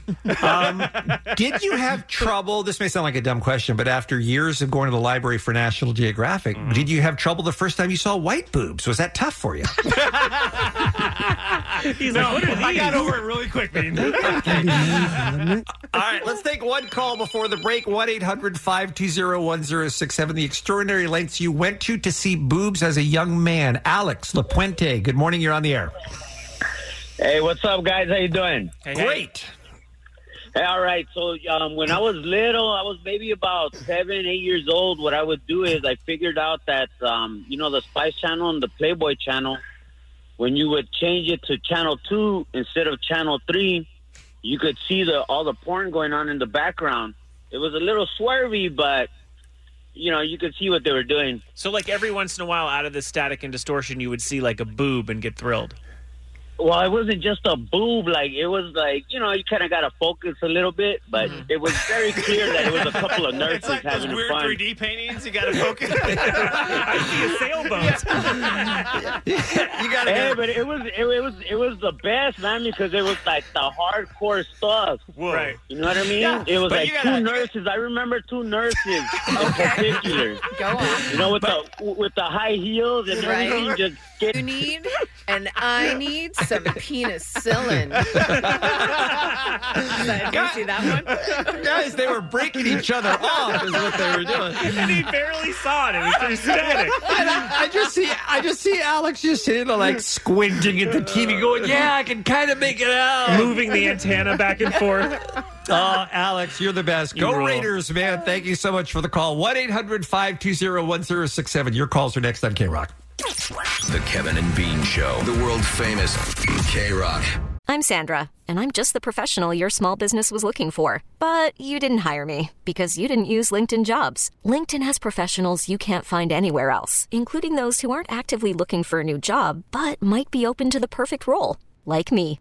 In a given month, over 70% of LinkedIn users don't visit other leading job sites. So if you're not looking on LinkedIn, you'll miss out on great candidates like Sandra. Start hiring professionals like a professional. Post your free job on linkedin.com/recommend slash recommend today. Kids can get pretty imaginative when it comes to seeing naked girls. Uh, we're talking about the lengths you went to to see boobs. Uh, Nizar, you hang on, and Rick and Yvonne. Oh, I can't wait to hear what Yvonne has to say. But first, let's go to Brian ahead of some Green Day. Brian's in Lake Forest, and he joins us on the Kevin Mitchell. What's up, Brian? Hey guys, how you guys doing? Great. What's going on? Awesome. So when I was uh, in fourth grade, uh, there were these big movie containers on our campus, and right between them and the outside fence, about two feet tall, we heard there were some boobs. So my friends and I went back there, and there was a spray painted, two steps above a stick figure, set of boobs. Big dots, with little dots in between. Right, and we had no idea what they were. We're in fourth grade, but all I knew is my older brothers were telling me like boobs are amazing. You need to go see some chest. and so I walked out of that little space. I walked in there, baby. I walked out of there, a man. That's what I'm saying. Oh, good lord. Brian, that is fantastic. Thank you very much for the call. I mean, I guess you could draw your own boobs if you were really, really desperate, I guess. That doesn't count. All it right, doesn't count man. when You draw your own, but somebody else drew it for me.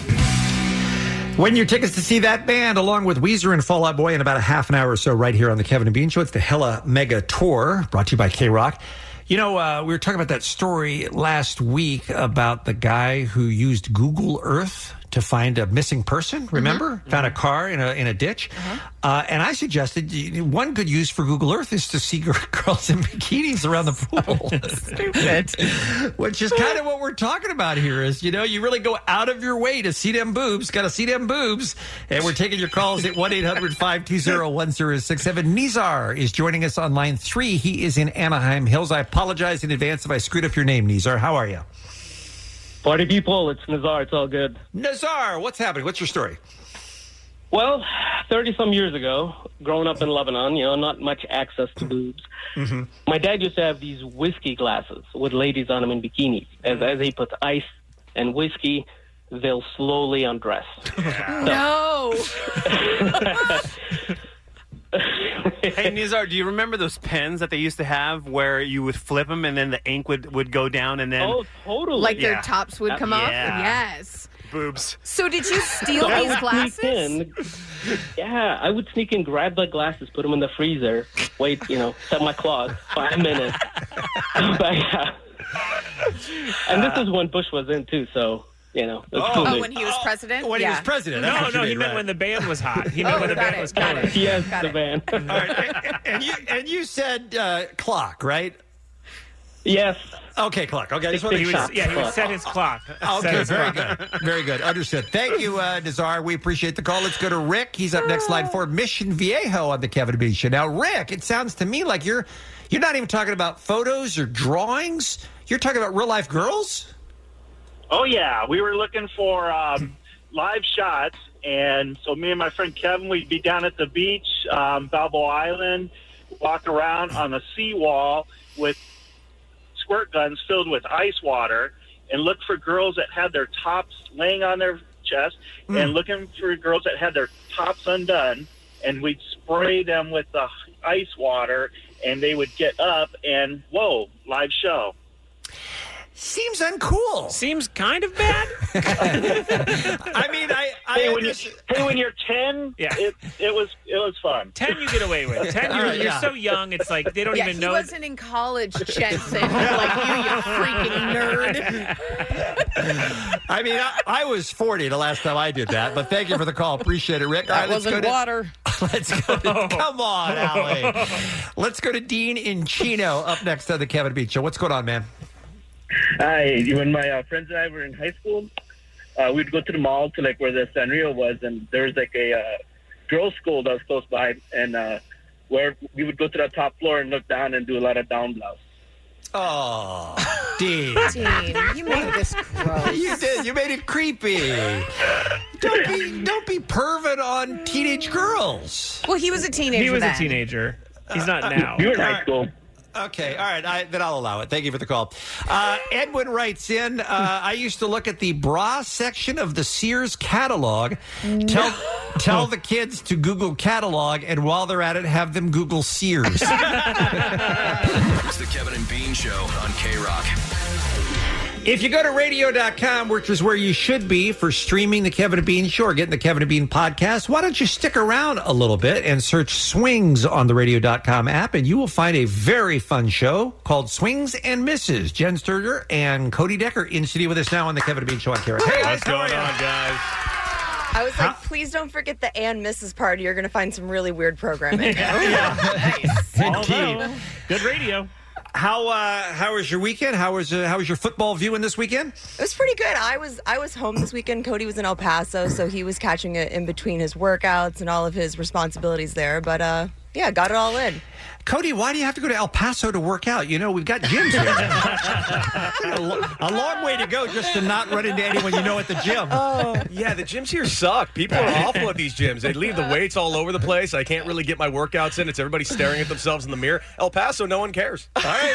Fifteen hundred miles. Let's uh, s- let's start with our uh, three and zero Los Angeles Rams. They're still the team they were last year. Feeling pretty good about the win over the Browns. Yeah, I feel pretty good about it. Um, I don't think that people are giving the Rams defense as much credit as they deserve, though, because that's what's really been keeping them in the game. Um, they've really been a slow starting team as far as offense goes, despite Sean McVay having this offensive mind. Um, I just think that the defense has really been what's been shining this whole season so far. In general, defenses don't get enough credit. I think. in general because people, you- they- especially the casual football band ge- uh, uh, fan, they just like seeing scoring. They just want to see the quarterback throw the ball a long way. Yeah, but you got you got the Rams who literally have not been scoring in the first half, and it's been putting a lot of pressure on their own defense. I'm afraid that if you go against another dynamic offense like they did last Super Bowl, it, they're going to run into some troubles And because what- Yeah. they're not scoring early, and their defense is really carrying the weight of half the game. It's like they have to wake up. They have to learn how to wake up early, just like Earlier. I do to come in here in the morning. you do show up better than they do. Uh, the Browns. When does the heat start to hit them? Like when does a one and two record start to look terrible? Because they're supposed to be the team this Yeah. year. Yeah. I think we all bought into that hype a little early. I, knew. Oh I yeah, I, always knew. knew. I always knew. They're Cleveland. They're not going to win. No, I mean their own fans were already starting to boo them Yeah. after the game, and so I think I think the heat is already on. It's just at a Mm. simmer right now, as far as it goes. Sure. That's a that's a tough lot in life to be a Browns fan for life, isn't it? I Oh. mean, Oh, it's, it's uh, that's a, tough way to go. It's only second to my Clipperdom. So you're a Clippers fan. Oh, die hard. You're the one. And explain Explains explain a the lot. magic hat thing. well, I'm an NBA fan because for a long time you couldn't even buy Clippers merchandise. That was how bad it was. In oh, Los you still Angeles. have to hunt for it in the clearance bins here. Well, we'll we'll change that in 25 years. We'll Um, see.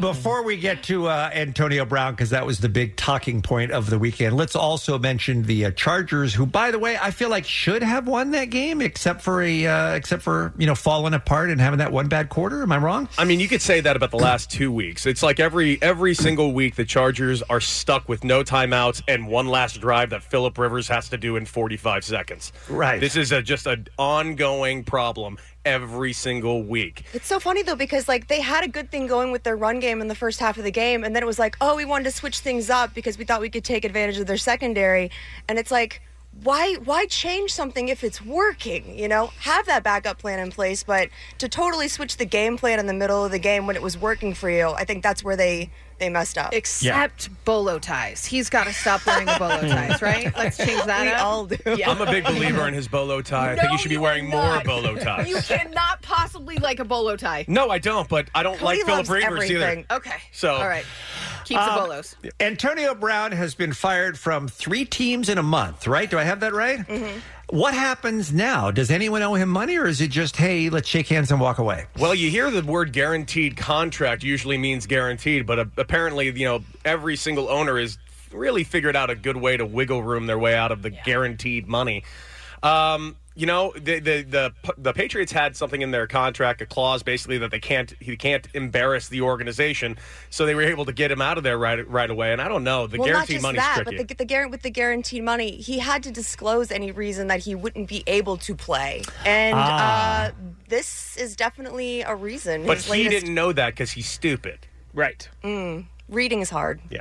But the bigger Reading the, is hard. the bigger problem to me too is like I, I he clearly is uh, a doofus face, but he sang the That's a right technical term. but That's he's- the technical well, term. I didn't want to be cursing here. Really uh, vulgar. I went with Uh, doofus. garbage person, let's Garbage just person say is it. fine. Yes. But he is saying points that I like. He's explaining that Roethlisberger and Kraft, the irony in the fact that Kraft thinks he's like the worst person in the world for an accusation, like these things do ring true to me. I just wish it wasn't from that garbage person. Yeah, you're like, okay, I appreciate you pointing out the hypocrisy as far as with all of the stuff Kraft had going on off the field, but at the same time, you're like, yeah, it's coming from you. You're the who's worst. Kind of a Yeah. Yeah. unreliable narrator at this and, point. and, and not to defend Bob Kraft, but solicit comparing solicitation to two sexual assaults and uh, intimidating a witness, those are three really, really, Sure. really I- bad I charges. think his argument was just accusations. Yeah. I think Yes. he he's saying it didn't happen. We don't know if it did, obviously, but he's saying their their accusations well, same it's a as bad his. look when you put the woman that you're Text. that's exactly the text Yeah. messages on a text, a group text. Very damning, yes. Very damning. But why and he did farted he- in that doctor's face. He did fart in the doctor's face, right? Uh, mm-hmm. Who why hasn't? did why did Antonio Brown quit though on the Friday or the Saturday, whatever day it was, when he was due the nine million dollars on the Monday? He already knew he wasn't getting it, right? He didn't quit. He got fired.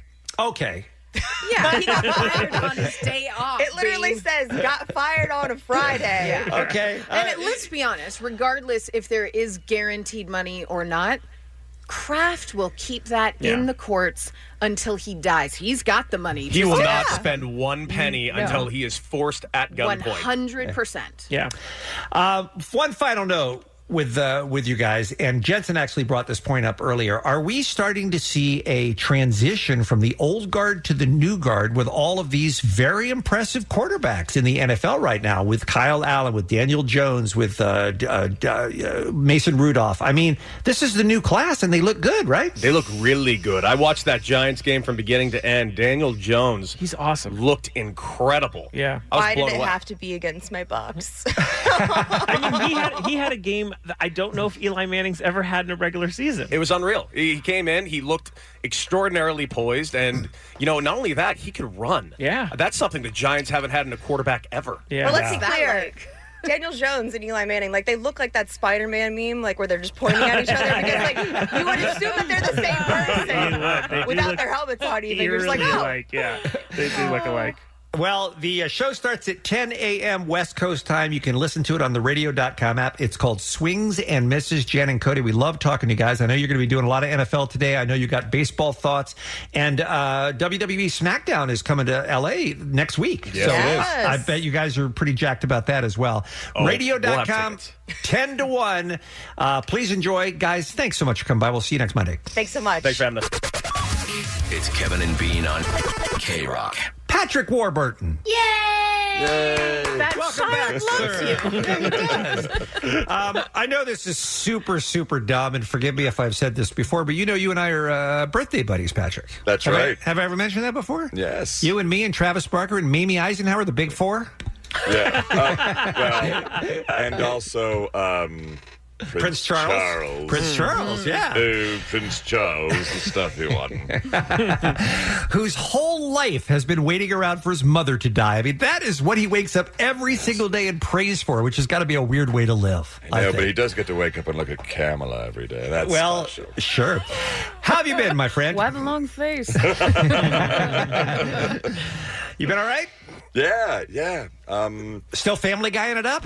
Still family guying it up. Uh, the wife and I did still a lot of traveling this last year. I was I, I wrapped up um, this Netflix series about a year ago, and then took a year off. So we went to Africa for three weeks. Ooh. Oh. We went over there with World Vision, and then we went on a safari, and then we went to Peru with my sister and brother-in-law, and then we went to Alaska, and we did a trip to London, and we did a trip to Ireland. So really, where in the world was Carmen San Diego gig?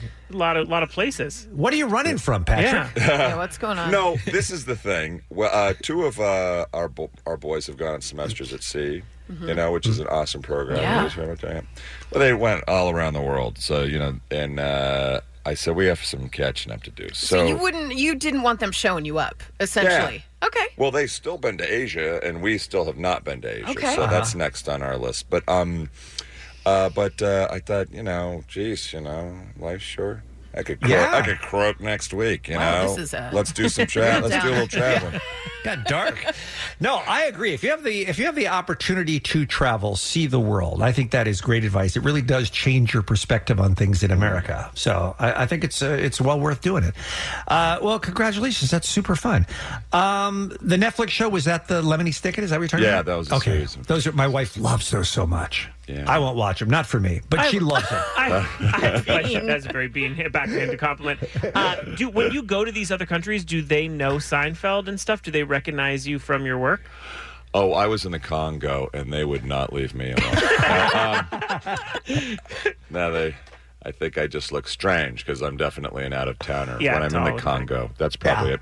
Uh, no, they no. Because it seems like that is the most, you know, especially with all this streaming talk now. It's like I think everyone is getting it at some point soon. So get ready for your tours to change. Yeah. That's what I'm saying. Yeah, Netflix is, uh, but Netflix is uh, it's so far-reaching now, Yeah. and um, um, well, so I get, they just bought Seinfeld, so Seinfeld will be on Netflix now. But with streaming and everything, everybody ends up seeing everything Yeah. everywhere now. I Yeah, guess. Mm-hmm. that's a show. I mean, you. I mean, you have so much in your career to be proud of, but I mean, that's a show that you know people will still be watching in 50 years. You know, which has got to feel great. Um, yeah, it's uh, That show's got some legs. It's in perpetual syndication. Uh, speaking of shows, you see him all the time on TV and in the movies, but how often do you get a chance to see Patrick Warburton on stage as he is going to be this weekend, Friday and Saturday night at the Improv in Oxnard? This is a very special event. I know you've done this in Southern California before. Uh, Letters from a Nut is what you and our own Allie McKay are going to be reading. Oh my gosh. Uh-huh. For folks who don't know the Such hilarious Uh-huh. a quick cutoff with the clapping. They know they're- they got time. Yeah, Gotta- gotta we keep got to moving. Mm-hmm. get to it. Patrick, for folks who don't know the hilarious books, tell us about Letters from a Nut. Well, Barry Martyr is uh, speaking of Seinfeld. Barry Martyr is uh, Jerry Seinfeld's producing partner. So he uh, his pen name's Ted L. Nancy, and he's been punking corporate America for a couple of decades now. And there's nine best selling books. And um, you know Jerry wrote all the uh, i- forwards on these. So for years, people speculated that Jerry was Ted L. Nancy, Yeah, but I Jerry's remember. I not. remember that controversy at the time. Yeah. Yeah.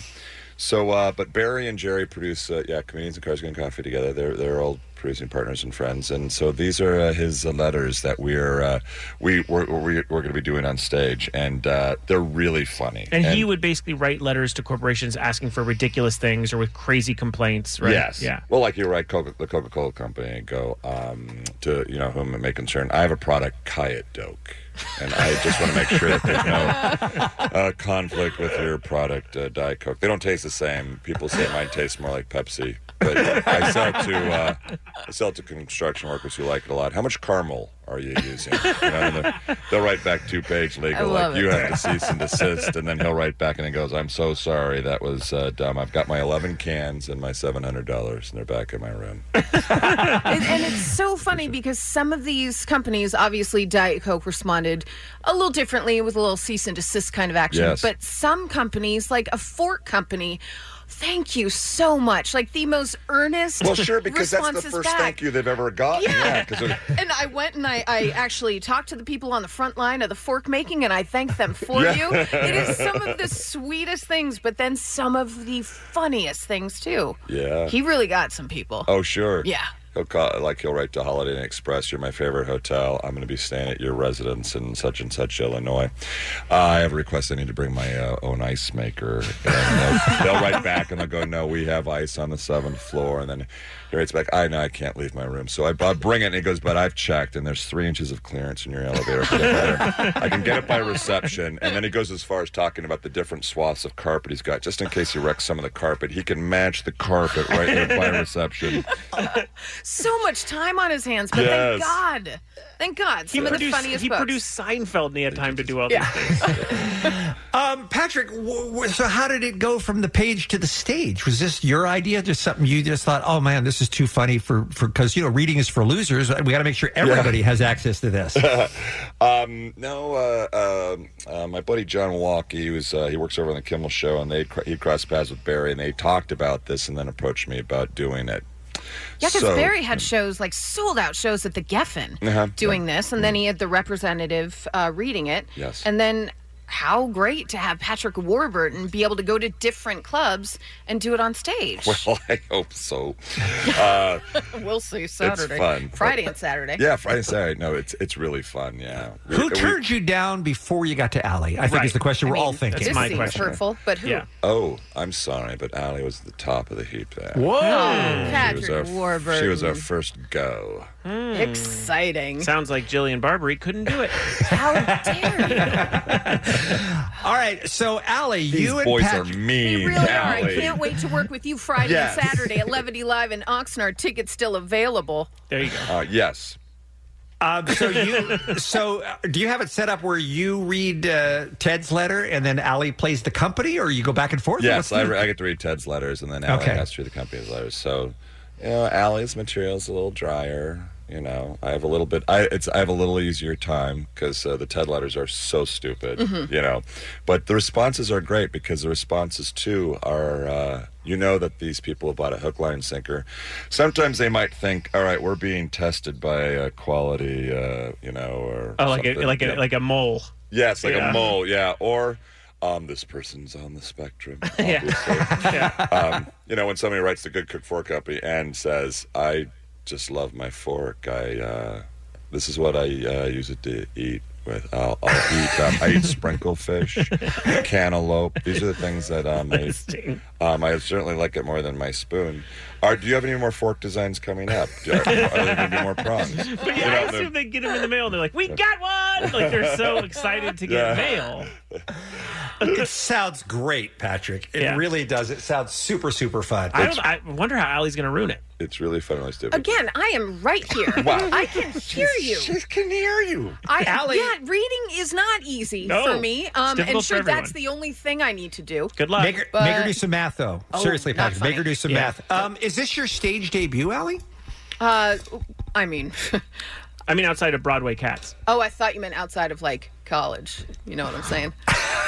Working my way through college. That was just a pole stripper dancing. joke, That and was it was just the pole worst. dancing. Like It worked. anyone would pay for that. You can still No. get you can still get Jillian Barbie. I'll call her real quick. If you No, want. this will be my um, stage debut. I mean, I've only been in one movie, and it was a Paul Feig movie for Yeah. a role he wrote for me. Yeah. So to Okay. have All Patrick right. Warburton reach out, and my only stage debut is from Patrick Warburton. I feel like I'm winning. That's high praise. Yes. I think so too. Thank Mm-hmm. you. Although And, Patrick but was, it's a uh, little Cap- name dropping there, Paul. It was. Feig. Oh, yeah. She did it. Yeah, for sure. You know, uh, Patrick was Captain Dog in the Puppy Dog Pals. You don't see him bragging, all right? He's the voice on the soaring over California thing, and you don't see him talking about it. ever. You did it again. you did that sound You did again. the Bean. noise again. Did you not realize you did Do you that not know sound? you did it? I didn't hear anything. That's so. I mean, he's making Bean's me feel losing insane. Oh, it today. Oh, They think yeah, I'm, they he's think I'm making deflating. us. He's gaslighting us, thinking that we're the ones making up. That He's, he's working making in those sounds. helium as a side job, and he doesn't This want is us to very know. strange. That sounded a little emphysemic. Yeah, he's sick. I, I got to go see a doctor.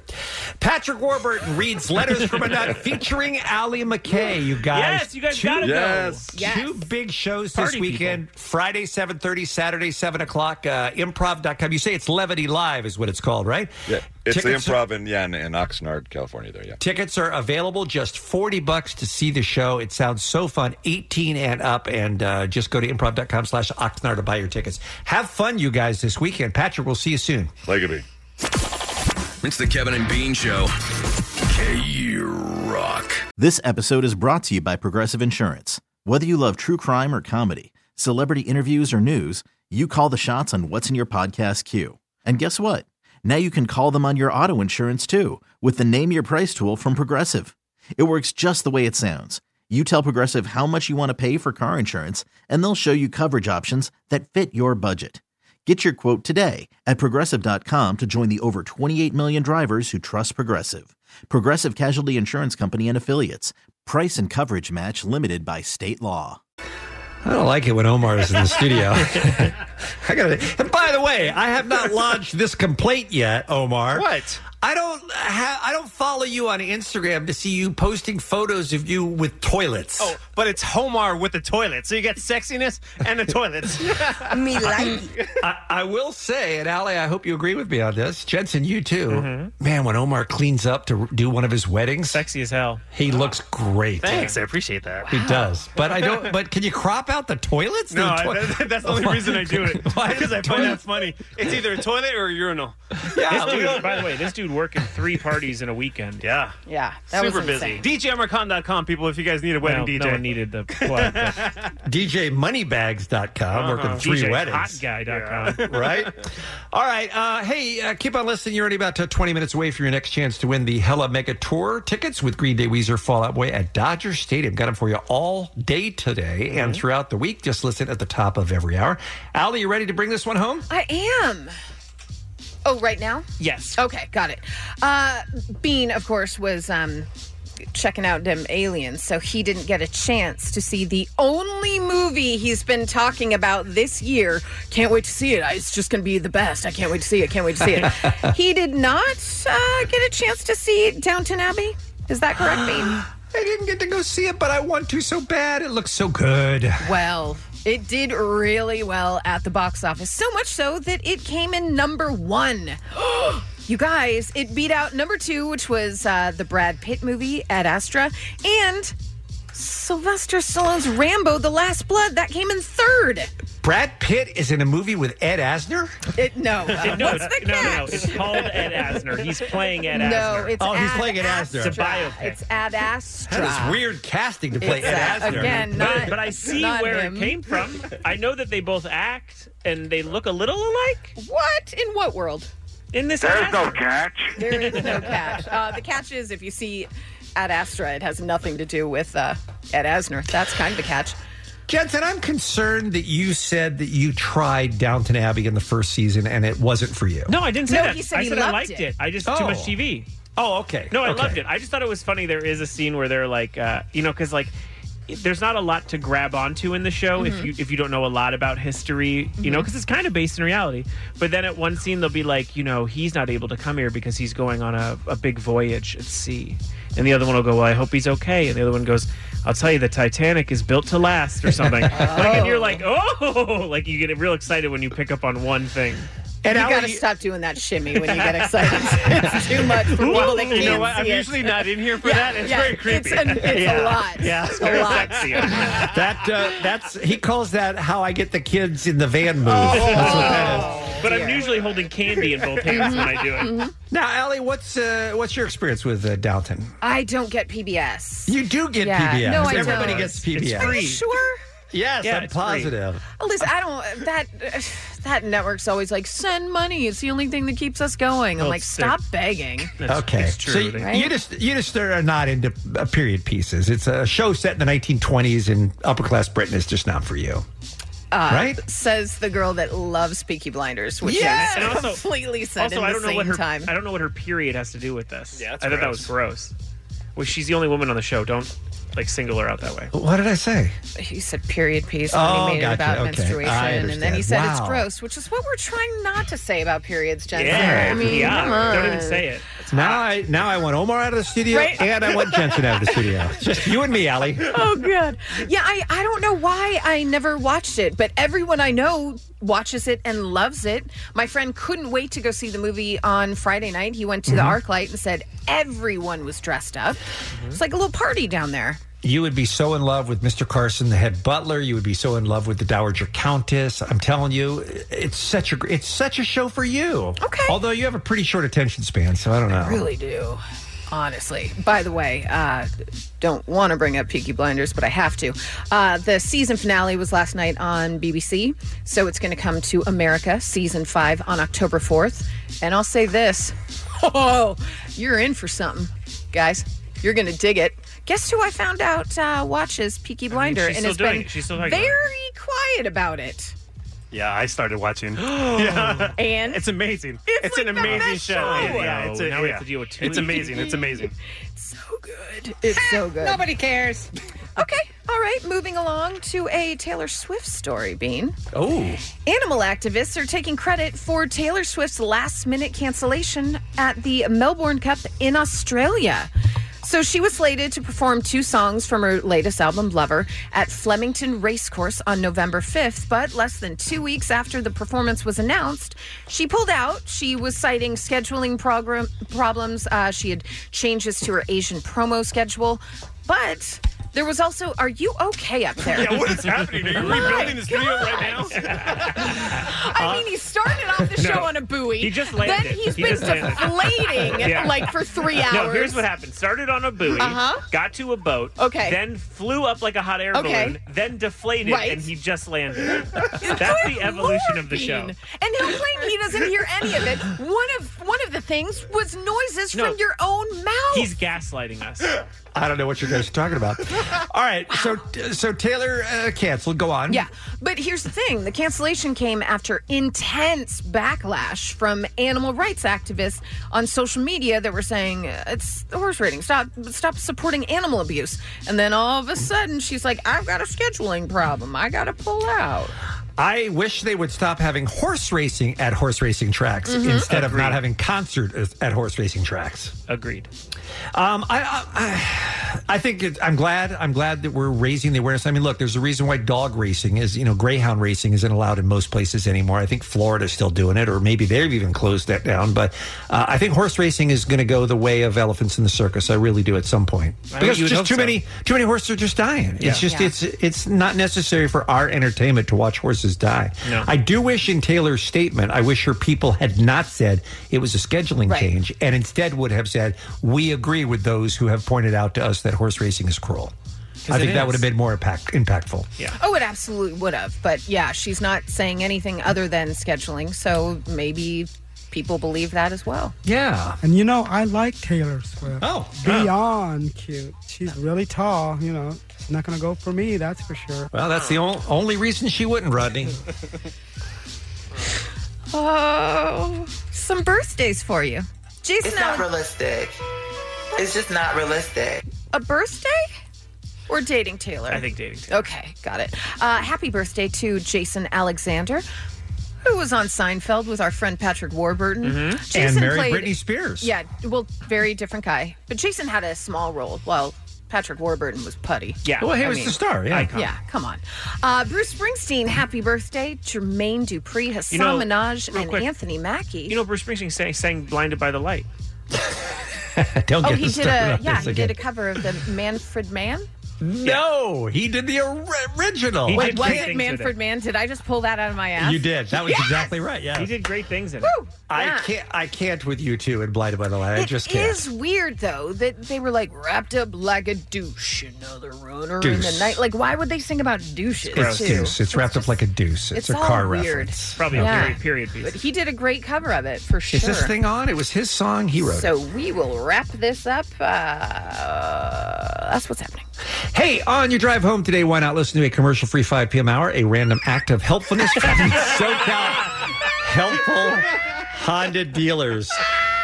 Tomorrow Oh, on an all show, we have so much great Be literally, that's what we've been listening to all morning, and you uh, you deny it. I'm not even on this show. I don't even know what you're talking about. We have so much great stuff to give away, including tickets for WWE SmackDown 20th anniversary. More K Rock Advanced screening tickets of Joker, also hella mega tickets. Plus, we're going to introduce you to the Untitled Goose Game, which is so fun. And this is a topic I'm really looking forward to in the eight o'clock hour. If you had something that happened in your life, something that happened to you, or something that you saw, and it was something that you cannot convince anybody is real. Yeah, you've used your whole life to just try to get people to understand this happened. And you're like, you don't understand. I sat on a plane next to Kareem Abdul-Jabbar, and they're like, no, you didn't. You're just making it up. That was my bad example, by the way. Uh, whatever, whatever it is. such a tale? Kareem clearly doesn't fly at all ever. Why, why would anyone disagree? I don't know. That was a terrible example. But you can do better. That tomorrow, and uh, so much more on an all-new Kevin and Bean show. See you then. It's the Kevin and Bean Show. This episode is brought to you by Progressive Insurance. Whether you love true crime or comedy, celebrity interviews or news, you call the shots on what's in your podcast queue. And guess what? Now you can call them on your auto insurance too with the Name Your Price tool from Progressive. It works just the way it sounds. You tell Progressive how much you want to pay for car insurance, and they'll show you coverage options that fit your budget. Get your quote today at progressive.com to join the over 28 million drivers who trust Progressive. Progressive Casualty Insurance Company and Affiliates. Price and coverage match limited by state law.